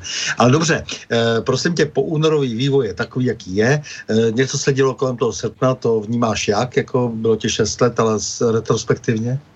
Já jsem to hodně studoval potom, jak jsem naznačil s tím reportérem a s dalšíma, tehdy vycházel tím týdeník politika, krátkou dobu, ale velmi zajímavý a spousty dalších médií. E, na to jsou dva názory. Jeden takový zjednodušený je, že to byla jenom bitva mezi dvěma politickýma nebo zájmovými strukturama uvnitř komunistické strany. A jedna prostě vyhrála, ta silnější, ti Kouderové a Abilakové a Jakešové a, a teda a Husákové. A druzí prohráli, ty císařové a Smrkovští a, a teda a teda a teda a. Celá ta kulturní fronta a Dubčekové eh, to není tak jednoduchý. To bylo mnohem složitější, protože tady se hrála, se hrála velkou roli atmosféra politika détente, tedy eh, v podstatě appeasement eh, Ameriky vůči Moskvě, nezasahování, jestliže Amerika vstoupila do Větnamu, Moskva mlčela, jestliže Amerika vstoupila do Panamy, později Amerika mlčela, jestliže Amerika udělala převrat v desítkách dalších zemí, Rusko mlčelo. A Amerika mlčela, když Rusko udělalo anexi, nebo jak to říct, prostě tu věc v srpnu 68, prostě byla to dohoda mezi americkým, mezi LBJ a, a, a, a Brežněvem. A to vytvořilo e, prostředí pro to, že vznikla normalizace, e, která měla navíc ještě tu velkou výhodu pro ně, tedy výhodu, že nebyla vedena žádným kreténem, ale doktorem Musákem, což byl mimořádně politicky talentovaný člověk. Ne, neznal jsem ho osobně a nechci ho hodnotit z jiných hledisek, ale jako politický talent byl neuvěřitelný. Takových jsme měli v dějinách málo. Čili já pro mě 68. byl, byl promarněná příležitost lidí, kteří nedohlédli na, na důsledky svých činů. No, tam je to trochu problém, že prostě oni, vždycky ty lidi, kteří jsou prostě umazaný hodně uh, tou radikálností předchozí, tak pak už nemůžou vlastně moc jako se posunout dál, to byla ta 50. léta. A to tak by... víš co, oni se posouvali, podívej, Pavel Kohout se posouval, ten se posouval. Já vím, já vím. Tomu, až mu bude 190, tak se stane Číňanem, e, nechá si narůst topánek a zešikmit oči. Jo, to jsou lidi, kteří jsou univerzálně použitelní v každém režimu, ale o těch já nemluvím. To, to, to, jako to jsou to jsou, to jsou odpady z mého hlediska, morální odpady, jako e, ne, o tom nemluvím. Tady byla spousta obyčejných lidí, kteří věřili to, že obrodný proces přinese něco dobrého. Obyčejných lidí. Já teď nemluvím o těch lídrech, o těch bývalých svazácích, co se z těch traktorů sundali modrý košile, e, přestali veršovat o, o traktoristech, a, a e, začali mluvit o lidských právech. A e, za kterýma bylo taky spousta zničených lidí, že jo, to je třeba no, říct, jako no. opravdu zničených, jako zničených rodin, jako e, osudů, že jo, a tak dále. Ale prosím tě, a dobře, přišel teď teda ten polistopadový, to už jsme úplně jako, že jo, my jsme ty vrstevníci, že jo, takže polistopadu, co se stalo v těch médiích, co si nebo co si představoval vlastně jako tehdy, krátce po tom listopadu. Eh, a jaké bylo potom to, to je další očekávání? A jaký je tvůj úradek dnes? Eh, po listopadu jsem byl nadšený eh, a přiznám se úplně hloupě, že jak jsem neměl dostatek informací, tak jsem i v té redakci práce, když mě teda tam, tam přitáhli zpátky, tak jsem tam měl, ty si ho jistě pamatuješ, ten první černobílý plagát Václav Havel na hrad, jo, v tom jo, svetru tam byl. Měl jsem ho tam nad psacím stolem sral jsem tím samozřejmě ty bývalý soudrově, ale, ale jako měl jsem pocit, že je to tak správně. A byl jsem úplně politicky naivní a pitomej. Došlo mi to celkem brzy, ale, ale takže ten plagát tam dlouho nevydržel na té zdi, ale ale mm, strašně jsem si užíval zhruba do nějakého 92. 3. velkou svobodu slova v tisku a v médiích. Mohl jsem říkat, co jsem chtěl, mohl jsem vysílat, co jsem chtěl psát, co jsem chtěl. Nikdo mi do toho moc nekecal. Ono je to taky hodně tím, že zůstali ve funkcích mnozí e, z těch předchozích a, a báli se eh, zasahovat nějak cenzorně nebo nějak, eh, nějak radikálně do těch obsahů, takže vlastně jako nakonec to byl obrovský magaj z různých názorů a, a byla to opravdová svoboda. Ta začala končit někde kolem půlky 90. let, hmm. kdy se rozhodl pan Želeněc s panem Tošovským a s dalšími soudruhy, že teda zrušejí demokracii a nastolí vládu elit a, a zničej, zničej e, výsledky transformace tím, že prostě jako e, naprosto znehodnotějí úrokový sazby a, a všechno to, co známe z takzvaných e, ekonomických balíčků e, té vlády Klausovy z roku 96-95, e, a který, který vedli potom k Sarajevu a k tomu pokusu o převrat Ehm, který se částečně i vlastně i poved, protože pak nastoupili sociální do vlády a eh, jako, jako tam, myslím, končí eh, česká demokracie. Kolem toho roku 95-6 eh, skončila taková ta velká, velká prorevoluční nadšenost a, a demokracie. Já jsem na to reagoval tak, že, jak jsem říkal, jsem utekl prostě do nakladatelování. Vydával jsem Vladimíra Vysockého a Marinu Cetajevovou a, a, a americký býtníky a prostě svoje miláčky. E, a říkal jsem si, všichni mi veste na záda, dokud mě nebudete omezovat, tak mě nezajímáte. E, jenže oni mě pak začali omezovat a tím pádem mě zase vrhli zpátky. Takže jsem se dostal k tomu Klauzovi, jak jsem říkal, byl jsem u něj ve sněmovně čtyři roky, pak jsem ještě spolupracoval s Radem prvním volebním období, tam jsem pomáhal dělat nějaké kulturní aktivity a do dneška, do dneška jsme s Václavem Klausem, myslím si, velice, velice eh, korektně na blízku. On byl jedním z uh, oponentů mý uh, docentské práce v Bratislavě, dokonce tam přijel a jako, jako, jako tu svoji oponenturu přednesl, což je zvykem na vysoké škole. Překvapil mě, on je, on je člověkem, který navzdory všem možným kritikům, který uh, můžou a nemůžou, nemusí mít pravdu, je velice lojální a a tady se to znova projevilo. Čili je to, je to, je to člověk, který v mnoha věcech měl pravdu dřív, než jsme si to všichni okolí, v okolí dokázali přesně eh, uvědomit. To byli ekofašisti, to byli uh, globální oteplovači, to byli LGBTOisti, NGOisti a všichni tyhle ty, tyhle ty pazdráti a všechna tahle ta no, měli, měli svoje nepravdy a taky by bylo dobré... Měl spoustu nepravd, ale tyhle ty pravdy měl. A já jsem pozitivně naladěný člověk, jako já, já u lidí spíš oceňuju, v čem pravdu mají a na co má smysl navazovat. Jako omylů se může dopustit každý, já taky, ty taky, on no, taky. No, jasně. E, a jako to důležitý, co po nás byde, je, pokud se náhodou nějaký omyl nedopustíme. A to, to, to je důležitý, jo. Takže já, já na ně nedám v podstatě dopustit.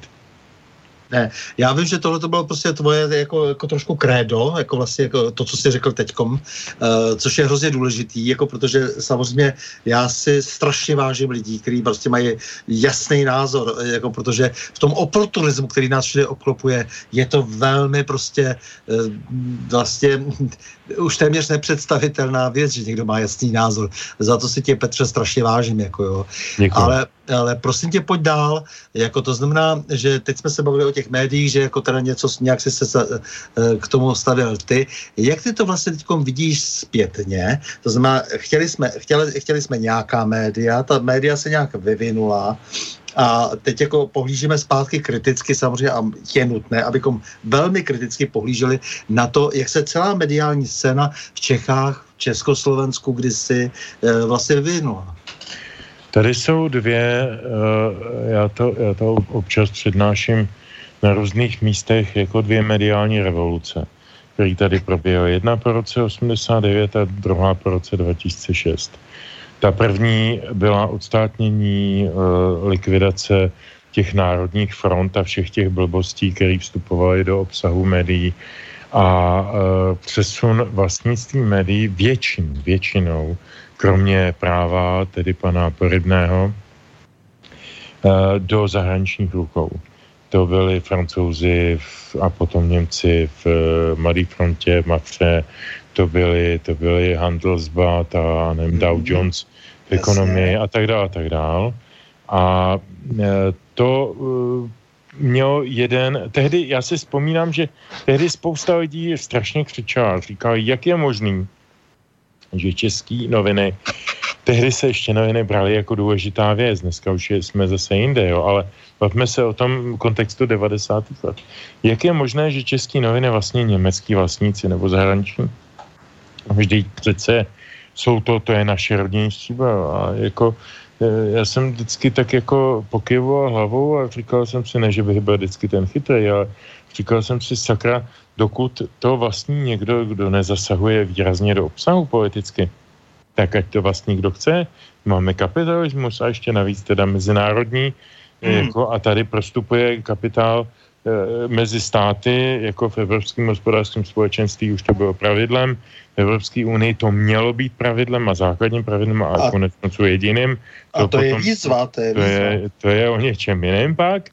No a tak jako ať si to vlastně Němci nebo, nebo Japonci nebo, nebo Korejci, teď mi je to úplně hmm. jedno, kdo to vlastně, kdo to platí, kdo inkasuje prachy z té inzerce. Je to jedno podstatně, co se z toho uh, dá přečíst a vyposlechnout.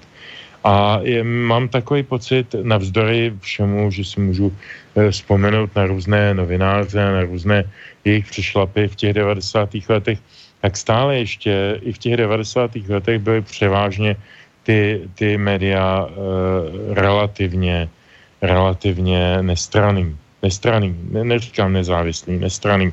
To je pro mě klíčové slovo. E, začalo se to hodně měnit po roce 2006, kdy eh, Bakala koupil Respekt od Schwarzenberka, 2008 koupil Bakala ekonomii od Handelsblatu a e, eh, 2013 koupil Babiš e, Mafru e, od, od e, Němců a, a Radio Impuls od, od společnosti Honda a tak dále, tak dále. Teď to pokračuje, že jo, Křetinský a Penta, já nevím kdo. A najednou se nám místo těch zahraničních kapitalistů, a teď si pojďme říct proč. Zahraniční kapitalisté e, sem vstupovali, protože jsme měli mimořádně kvalifikovanou a mimořádně lacinou pracovní sílu. Měli jsme mimořádně levný vstupy do energií, do, do, do komunikací, do, do papíru, do všech těch podstatných věcí, které v těch médiích jako hrály nějakou roli ekonomickou. E, Dneska jsou v Rumunsku nebo v Albánii ty samý investoři, samozřejmě, jo, až tam je spožďovací reflex. A ten, ten, e, tento, tento náš pozitivní handicap, pro ně pozitivní, se začal vytrácet a začali se měnit ty vlastníci. A teď se vlastně hledali noví vlastníci, kteří budou mít důvod, proč ta média vlastnit. A to, že si Babiš koupil, uh, Babiš koupil Mafru, přece nebylo, protože by na ní vydělával peníze. On na ní nemůže vydělávat peníze. To je nepředstavitelně prodělková záležitost. Mladá fronta, která měla ještě někde před pěti lety 350 tisíc e, čtenářů, tak dneska jich má, nevím, 80 tisíc. To je fakt jako celý, jako hodně jde dolů, celý tenhle trh, jo. Čili to nebylo o, e, o biznisu. Dokud to bylo o biznesu, je to v pořádku. Teď už to není o biznesu, ale o politice. To stejně jsem tak, rád, ta věta je skvělá, té, co říkáš teď. Ano, ano, ano. stejně tak u toho, bylo, ano. u toho Bakaly. Jo, je to úplně totež u toho Bakaly. Že hospodářské noviny mají 30 tisíc náklad prodaný. To znamená, že jsou v hlubokým prodělku, ale v těžce hlubokým prodělku. Jo, ale přesto to ten Bakala drží vlastní Eh, protože tam realizuje nějaký svoje zájmové no záležitosti. Z jakých důvodů to drží ty lidi? Jako? Z jakých no, důvodů chtějí mít média vlastně? Z no, jakých no, důvodů vlastně jako je nezáleží na tom, že vydělají? Hele, tak jako tak pojďme si podívat do zahraničí. Tak jistý Rupert Murdoch. Jistý Rupert Murdoch, eh, který vlastní velkou část světových mediálních korporací, kromě News of the World, který musel zastavit kvůli onomu slavnému průseru před asi čtyřmi lety, tak, tak vlastní nejdůležitější britský bulváry a spousty televizí, já nevím co, Fox, Fox TV, to je jedno. A tenhle ten člověk byl schopen přes vliv svých novin typu Daily Mirror, Daily Mail a já nevím co, pardon, tak byl schopen udělat premiérem Tonyho Blaira. V podstatě zcela nezajímavého, nudného člověka, který ho naučil, na něj pustil ty týmy, že jo, naučil ho mluvit, usmívat se a, a dělat ty gesta a, a říkat to, co jako vlastně nikoho nebolí a, a proti ničemu to není. Jo, a udělal z něj premiéra, Socana. Předtím, nebo respektive potom, udělal premiéra z Camerona. Úplně ten samý, ten samý mediální magnát. Protože proč oni to potřebují? Oni potřebují mediální, legislativní prostředí pro svoje mediální podnikání a jiné podnikání v jiných e, oblastech. Čili oni využívají ten mediální vliv proto, aby prosazovali svoje koně do důležitých pozic ve státě nebo v legislativě, No a potom toho zneužívali nebo využívali, ať jsme korektní, využívali. Biznesově, normálně biznesově. Normálně to Jasně. je jenom o penězích. To vůbec není o ničem jiném. To znamená, že vlastně ta média nesehrávají tu roli, kterou mají sehrávat. E, to je prostě ten, to, to, ta moje otázka pořád. To znamená, nejprve se měli utkávat na tom poli prostě toho informačního biznesu, přináším lepší informace, lépe zpracuji, lépe analyzuji, lépe komentuji a tak dále, že za to jsem vlastně odměňován tím nadšeným čtenářem, posluchačem, divákem. A najednou to vlastně neplatí, jde o to vlastně zmanipulovat vlastně toho e, svého klienta vlastně, abych e, mohl dělat úplně jiné biznesy. To znamená, abych eh. mohl dělat politiku a mohl si dělat potom, co chci. Mm, já myslím, že je tady potřeba říct ještě jedna věc. Já jsem teda použil uh, příklad toho reporta Mar- Mardoka. Uh, Ona, ta Británie není úplně srovnatelná s náma díky uh, délce zkušenosti s demokracií nebo s takovýma uh, fenomenama, ale i velikostí, je jazykou, ale samozřejmě, jako, samozřejmě, uh, možností a, a tak dále. A tak no, dále, no, samozřejmě. Jasně, jasně. Ale některé, některé věci můžou být, uh, můžou být příkladem nebo obdobou. Já jsem chtěl říct tohle. Ten, ten, to podstatné, to podstatné, co jsme ještě neřekli, je slovo lež. Uh, jakmile mediální uh, konzument, příjemce, uh, zaznamená lež, průkaznou, jasnou a jemu pochopitelnou, tak přestává automaticky důvěřovat tomu konkrétnímu médiu. Ale hned, ne za 20., 25., 150. lží, za tou první protože si řekne, že jestliže se mi lže teď, tak se mi lhalo předevčírem a bude se mi lhát i pozítří. Mm-hmm. To je strašně důležitá věc. A ono se v té Británii nelhalo. Oni se jenom některé věci říkali a akcentovali a zdůrazňovali. A zdokonaloval se třeba i ten Tony Blair, učil jsem mluvit a všechny ty věci, co jsem říkal, no je to trošku jako jistě, pane premiére, eh, v parafrázi, ale ono to vlastně do značný míry platí, jo. Ne, že by byl ten, ten Tony Blair takový blb jako ten eh, premiér hacker eh, z toho, z toho seriálu, to jistě ne. Ale byl takový blb, že měl takového poradce, který rozpoutal kvůli němu válku v Iráku, jo, to, aby jsme věděli, jako kdo je kdo, jako za tu válku mohl Tony Blair, protože eh, od svého uh, poradce Alistera, nevím jak dál, uh, převzal bez kontroly tuhle tu dezinformaci a předal ji Američanům. Je to odfajfkovaný, je to jasný, je to... Jasně, to, přesně tak, jo. No, jasně, Takže jasně. jako zase taková výška intelektu tam nebyla, nebo tam byla moc vysoká důvěra, nebo já nevím, ale prostě chci tím říct, že, že ta je ta trivialita lži, která se probíhá dneska v českých mainstreamových médiích, je tak průsvitná, že to prohlídne každý, kdo do toho koukne a chce uh, myslet.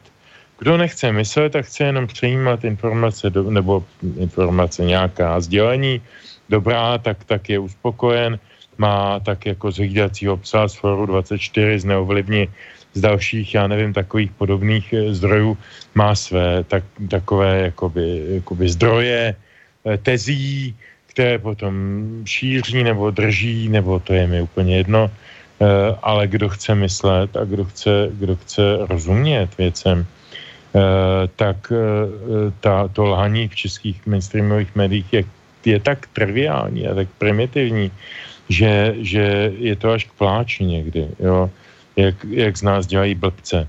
Ne, eh, hele, ty jsi říkal teď jako samozřejmě o tom, o tom Iráku, že to je prostě krásná učebnicová věc, jako, ale na druhou stranu prostě potom, potom znamenalo, já nevím, eh, od samozřejmě kradení eh, ve velkém, toho černého zlata, to znamená toho, té ropy, až prostě po eh, babylonský poklad třeba zlatý eh, vykrádání, tedy vlastně tou jednou jedinou velmocí, která si myslí, že vládne všem, a to přece nakonec ten, toho, ten Blair docíl, že jo? protože on byl ten poslední, kdo ještě stvrdil, že je to možné udělat a mediálně to bylo Eh, mediálně to bylo prezentováno. To je samozřejmě strašná síla těch médií. No jenže to byla, jenže to byla před digitální doba, to je strašně důležité dodat. To v, roce 2003, v roce 2003 ještě žádný internet neměl tu moc, jako měl dneska. Mm-hmm. Konec konců, když si to vezmeme, tak ARPANET jako, jako globální informační síť mm-hmm. vymysleli v NASA, v americké armádě a až do roku někde 86, 7, 5, takhle nějak. To byla čistě interní záležitost, která sloužila jenom k předávání informací sloužících americké armádě a americkým geopolitickým zájmům. A potom te, to teprve vypustil jaksi jako, jako, jako prostor, platformu pro komerční zájmy, protože pochopili, že to má obrovský obchodní potenciál, taky že má a taky politický potenciál, ale to myslím, že to, to druhé pochopili později, že ten první krok byl jako finanční, komerční a ten druhý byl politický. A ten, ten sklízíme teď hlavně v posledních nějakých pěti, deseti letech, kdy ten, to digitální komunikační prostředí začíná převládat nad tím před digitálním, nad tím analogovým. A e, to je, myslím, úplně nový problém, se kterým si nikdo neumí poradit moc. A ještě to, co jsi říkal, ta jediná velmoc, co si myslí, že všechno může, no je legrační, že dneska to není jediná velmoc, dneska jsou to dvě velmoci v jedné. A v Americe se vede prostě normálně regulární občanská válka. Přesně tak. Uh, hele, já teď bych jako docela pustil možná ještě tu písničku, protože chci, uh, protože jsi jako kamarád, tak chci pustit ještě tu druhou, kterou máš rád, jako to znamená na jedné lodi plujem od uh, Jarka Nohavici. A, a prostě chci jenom jako říct, jako, že um, to všechno ostatní, česká televize, český rozhlas, mainstream takzvaný, že jo, co to je, kdo to je, by si mohl potom popsat vlastně po té, po té písnice, abychom si říkali, na jaké vlastně, že to uh, jedné lodi plujem, jako možná. Okay. Okay. Jo, takže já poprosím jako Borise, jestli by nám pustil na jedné lodi plujem. lodi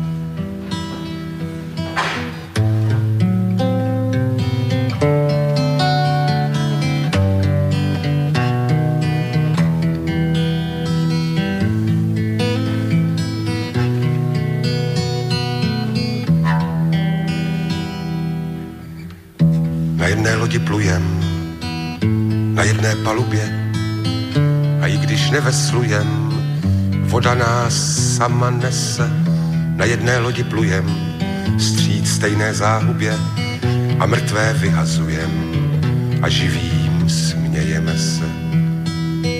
Kapitán spil se rumem, lodník leští z klíčka, pasažéři blí do moře přes zábradlí a někde nad rozumem vysí režná smyčka pro ty, kdo ještě žijí, pro ty, kdo nevypadli.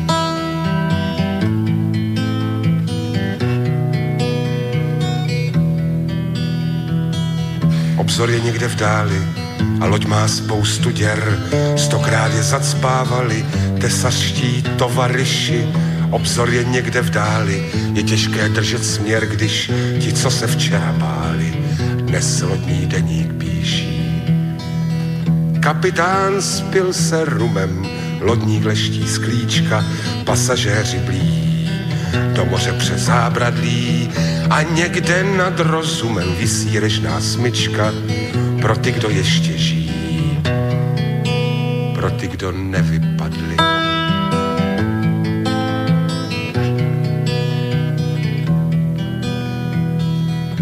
Krysy cení zuby svým křivým úsměvem. Tam dole v podpalubí jsou rády, že jsou rády a krysy cení zuby, ach k sakru čerděvem, daleko do záhuby, dokud jsme ještě tady. Pirátskou vlajku z hůru a do zubů nože, žralokům kus žrádla, ať mají něco k jídlu a podnout do Azuru sídlíš-li tam Bože, pro tebe padla, teď my jdeme ke kormidlu. Vážení posluchači na změn s Petrem Žantovským. Takže Petře, eh, jsme na té jedné lodi a Česká televize, Český rozhlas eh, jsou součástí té lodě, ten takzvaný mainstream, kde nevíme vlastně, kde končí, začíná co to je eh, soukromé vlastnictví médií a co je v pořádku a co není v pořádku a kde ta soutěž je v pořádku a kde není v pořádku, kde jde jenom o to vlastně získat větší kšeft a kde vlastně jde o to dotovat jako, jakékoliv svinstvo v těch médiích. Jak to pokomentuješ? Uh, no, v první řadě nejsme na jedné lodi. Oni jsou na nějaké raketové základně námořní, která má velice slušný finanční futrojník, ať už z našich eh, sekundárních daní nebo z jiných zdrojů a jsou připraveni ostřelovat tu naši loď. My jako občani, kteří jsme někteří povinni, ti, kteří nechtěli, tak se z toho mohli podle zákona vymknout tak platíme jejich, jejich eh, živobytí, jejich kšefty a jejich, jejich stranické informování, ale to je naše loď. My občani máme svoji loď. Oni nejsou na naší lodi už dlouho. Eh, možná v těch 90. letech jsme si mohli myslet, že jsou nebo byli, ale dneska už nejsou, už dlouho nejsou. Dneska jsou proti nám. Snaží, no. se, snaží se námi manipulovat, snaží se Eh, eh, tu naši loď vmanévrovat do svých eh, mocenských vod, do svých, do svých nevím, vln, nebo jak to nazvat, abychom dodrželi tu metaforu. A pro nás je jediná otázka, kým a čím a jakým způsobem jsou motivováni financování. Financování jsou námi, ale jakým jsou motivováni, aby dělali to, co dělají oni, Eh, eh, z větší části, ať se to týká České televize a dneska už bohužel i Českého rozhlasu, pracují proti veřejnosti, oni manipulují veřejnost, oni, oni uh, organizují, uh, organizují uh, věci proti názoru veřejnosti, jestliže tady máme statistické výsledky z různých průzkumů typu Sociologického ústavu Akademie věd, kde se k jednotlivým třeba, co já vím, zemanovým uh, výrokům typu tato země je naše nebo uh, nebo mm, a nevím, k tématu migrace a podobně se vyjadřuje pozitivně. 85% občanů, tak jako Česká televize se tváří, že tito občané neexistují, že naopak se mílí, že jsou hlupáci, že jsou debilové a že je potřeba je poučit, aby byli lepší vedle toho slyším tady paní Friedrichovou v České televizi, která říká, že by měli lidé starší 40 let být zbaveni volebního práva, protože už jsou tak debilní, že už nejsou schopni rozeznat to správné, pravé a liberálně demokratické uh, a podobně. to je re, reportérka, redaktorka veřejnoprávní televize, kterou si já platím ze svých daní.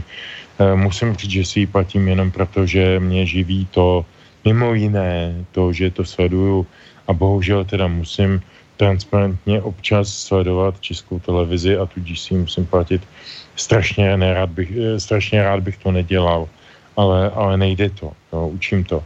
E, ale, ale prostě to jsou instituce, které jsou proti nám.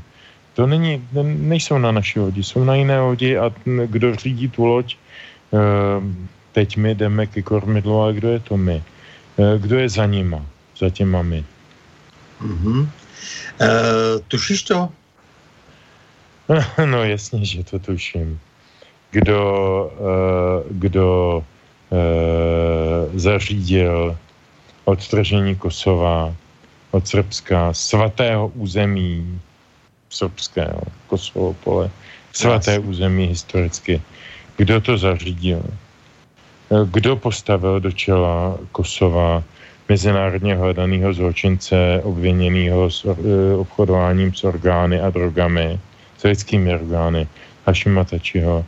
Kdo se s ním uh, nechal fotografovat? Paní Albrightová, pan Schwarzenberg. Ta fotka s panem Schwarzenbergem vyšla minulý týden, někde jsem ji viděl. To jako... No kdo to je, no? Tak jsou to ty zájmy, že jo? Ten Adam Smith. Já v tomto rozhovoru musím slíbit, že vyjde článek uh, o Aspenském institutu, kde bude jasné, že přesahuje daleko prostě kořeny paní Albrightové a že jde o to, že tato země začíná být zmítána eh, jaksi eh, zájmy americko-německými. To znamená, že Aspen institut, eh, Aspenský institut eh, byl institut, který v Koloreckých horách eh, opěvoval Německo, a včetně Německa naci, nacistického. A to jsou velmi nepříjemné kořeny. Co si o tom myslíš? No já bych tomu možná ještě přidal takovou drobnost úsměvnou, ale jenom na, na první pohled, že když otvírali České nebo Pražské centrum Aspen institutu, tak to celé financoval Zdeněk Bakala. To se úplně často neví, jo. A také toho byl místo předsedou jistý Tomáš Kalvaňa, což je ten týž člověk, který řekl, že nás 45. sovětský svaz neosvobodil, nejbrž, nejbrž přepadl. Takže jako ten vztah k tomu, k tomu vidění dějin je celkem zřejmý z těchto drobností. Jo? E, asi bychom si mohli povídat o tom, že pan předseda ODS eh, Fiala eh, napsal diplomní práci i doktorskou práci na téma sudecký Němci. Ještě před nějakým rokem a půl byla na Wikipedii v jeho profilu uvedená, pak ji někdo vykumoval. Stále ještě je v, k vidění fotka, jak vodí po Brně Bernta Poslota a starého pana Otto von Habsburka, Eh, v té době byl Petr Fiala jako, já nevím, nějak 25letý, 28 letý předsedou Evropské unie pro, Čech, pro Moravu a Slezsko a, a vlastně ty, ty ideové zpřízněnce vodil potom Brně eh, jako, jako někdejším a zřejmě i budoucím eh, sídlišti mm, jejich zájmů. Eh, asi bychom si mohli povídat o tom, kdo jezdí na ty sudeto německé eh, srazy, jak jsou vybíráni ti lidé, že to je třeba taky paní Marksová, sociální demokratka. Zvláštní, že, eh, že to je vedle toho Daniel Herman, bývalý ministr kultury, který nejprve židem, pak byl katolíkem, pak byl zase židem, pak byl zase katolíkem, mezi tím se stal lidovcem, mezi tím, mezi tím uh, vládním politikem. Prostě jako uh, fakt jako hodně zajímavá sešlost. Uh, já... Žádal taky podporu uh, pro uh, Bitiko Bund, což je nejradikálnější. No jasně, samozřejmě. Co je tady městského Landsmannschaftu, to není žádná uh, Ackermann Gemeinde, jako to. No. Ackermani, Ackermani jsou proti tomu jako opravdu no, jako třetí liga. E, mimochodem, já jsem, bych si udělal trošku PR, když jsem mluvil o tom nakladatelování, já jsem vydal kdysi knížku Okultní kořeny nacismu, doporučuji každému si to přečíst, vyšlo to někdy v roce 2001-2002. příkladu Dary Dvořákový, to je manželka Milana Dvořáka, to je ten fenomenální rusista, který překládá paralelně ty ruský projevy, překládal toho Gorbačova a tak dále, ten, ten slepý překladatel, tak jeho paní překládala tuhle tu knížku.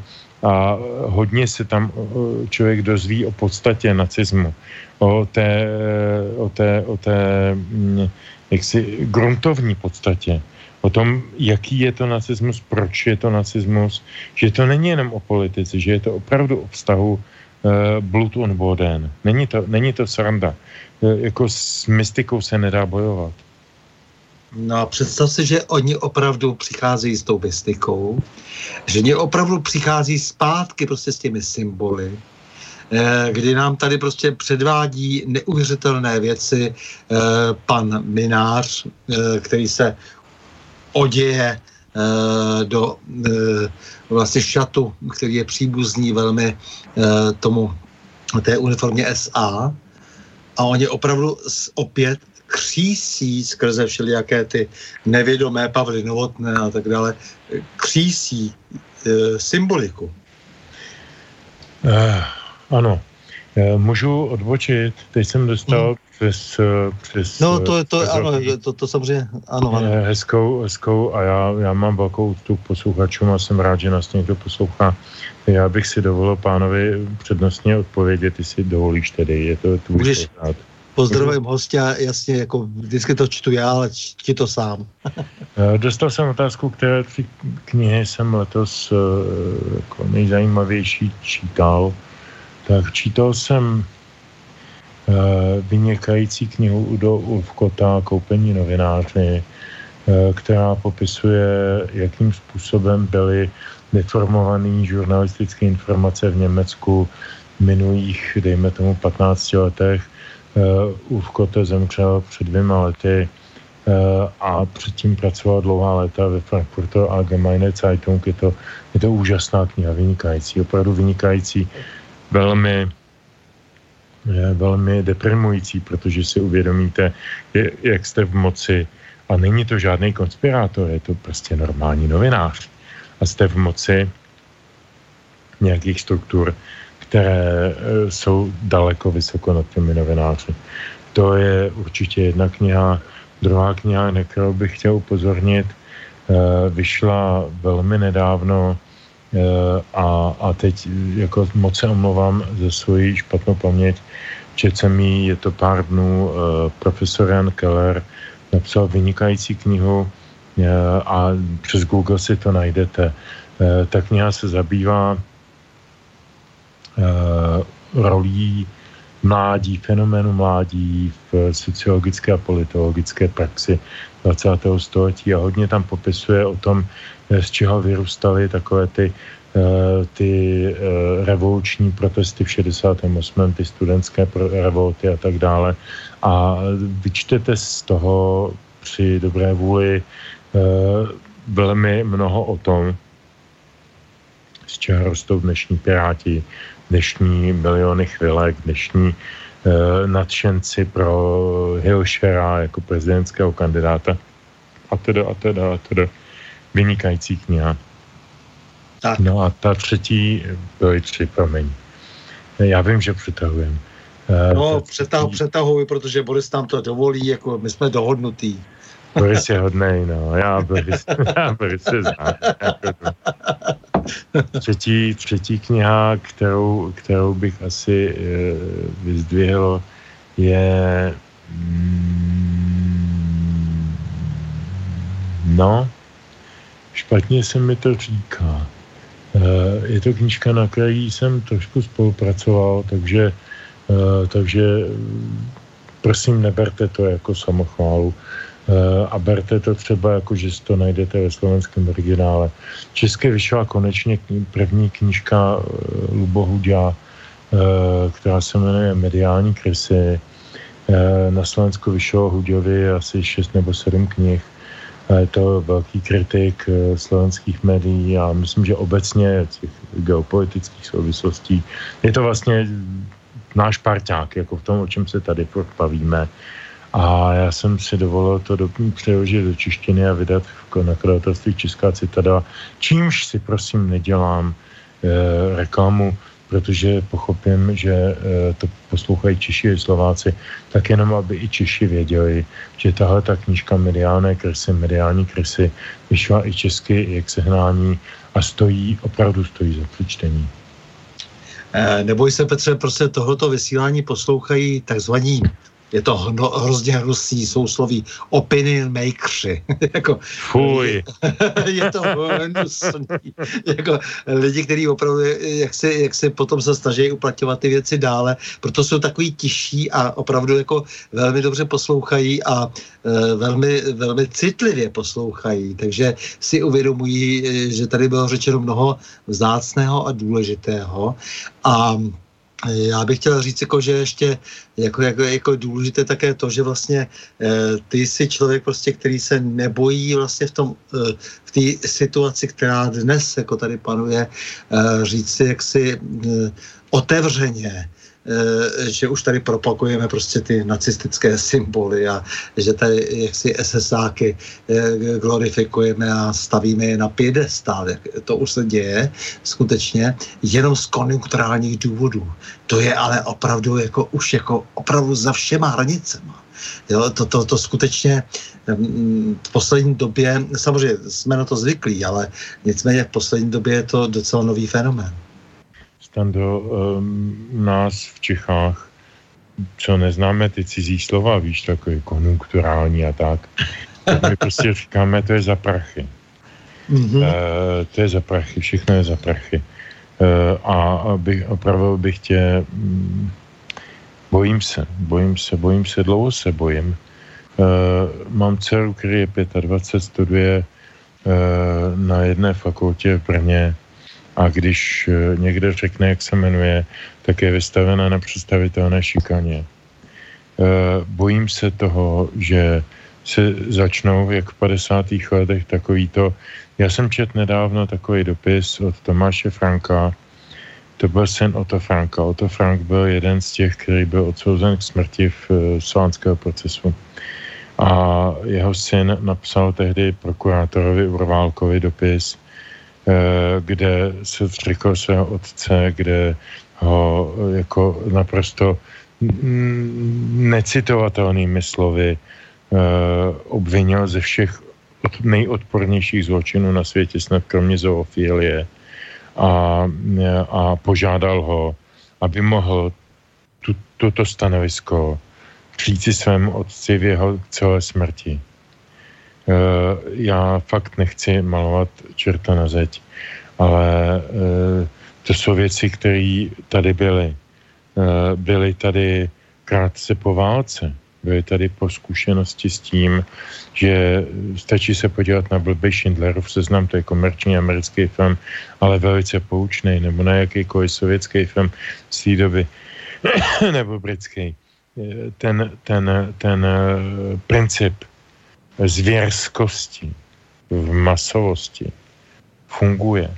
Najednou, když, když se někdo cítí nějaký ubožák, nějaký brejvik nebo nějaký takový, takový hovado, se cítí být posíleno tím, že je součástí davu, tak má nepředstavitelnou moc tím davem e, manévrovat a určovat mu směr a cíl a terč. A já se strašně bojím, strašně se bojím. To není tak, že se nebojím, bojím se, že se k tomu a tomu blížíme eh, a vůbec mi z toho není dobře už dlouho. A jsou to často lidé, kteří e, mají díry v minulosti. Jsou to často lidé, kteří selhali už po několikáté. Jsou to často lidé, kteří potřebují znovu a znovu dokazovat sami sobě, že je to všechno jinak a zároveň sami sebe likvidují, ale nemají o tom téměř tušení. Předvečer narození svátku Spasitelova, no, myslím si, že by to stálo za zamyšlení pro ně, ale k ním nedolhnou naše slova asi. Ne, už zcela určitě ne. Ne, ne, ne, ne. Ale oni jsou imunní, že jo, jako vůči těm a těm věcem. Jako pro mě je třeba takový příklad Emanuela Moravce. Emanuel Moravec byl člověk, který ještě, ještě na podzim 38 psal proti Mnichovský dohodě do Lidových novin a, a velebil Masaryka a tak dále. A v dubnu 39 už byl největším eh, preceptorem e, německého nacismu a příslušenství českého e, prostředí, tehdy okoštěného osudety e, k německé říši. Tak to je takový typický český novinář. Jo. Já myslím, že to příjmení Moravec, no nebudu nic naznačovat. Milý Petře, já ti děkuju a nikoli pouze za tento bratrský rozhovor, ale také za všechno, co děláš pro návrat k normálnímu světu. Působíš totiž jako rybář, který eh, čistí mediální bažinu a na světlo vytahuje nejjedovatější a často dost sliské tvory. Je to práce nebezpečná, ale nesmírně užitečná. No a tak a teď eh, se také sluší říct, že zítra je štědrý den. Tak křesťanství je největším kulturním dědictvím Evropy a tu úžasnou novozákonní zvěst nemohou ani ateisté vyhnout z našeho veřejného prostoru. Tobě, Petře, i všem tvým blízkým přeji požehnané Vánoce. Děkuji moc a svátky Vánoční, eh, boží hod. Největší hmm. svátek Vánoční. S vámi, milí posluchači, se také loučím a to s přáním mějme se rádi, buďme svobodní, zpříjmení, nevěšme hlavu, stojíme při svých bližních i národech. Nepřátel se nelekejme a na vlastní nehleďme. Pořadu na pravou změn se uslyšíme opět za týden v pondělí. To znamená, možná, že se uslyšíme v pondělí, já ještě si nejsem úplně jist, ale možná až za 14 dní. Takže naslyšenou a do počutě. Do počutě.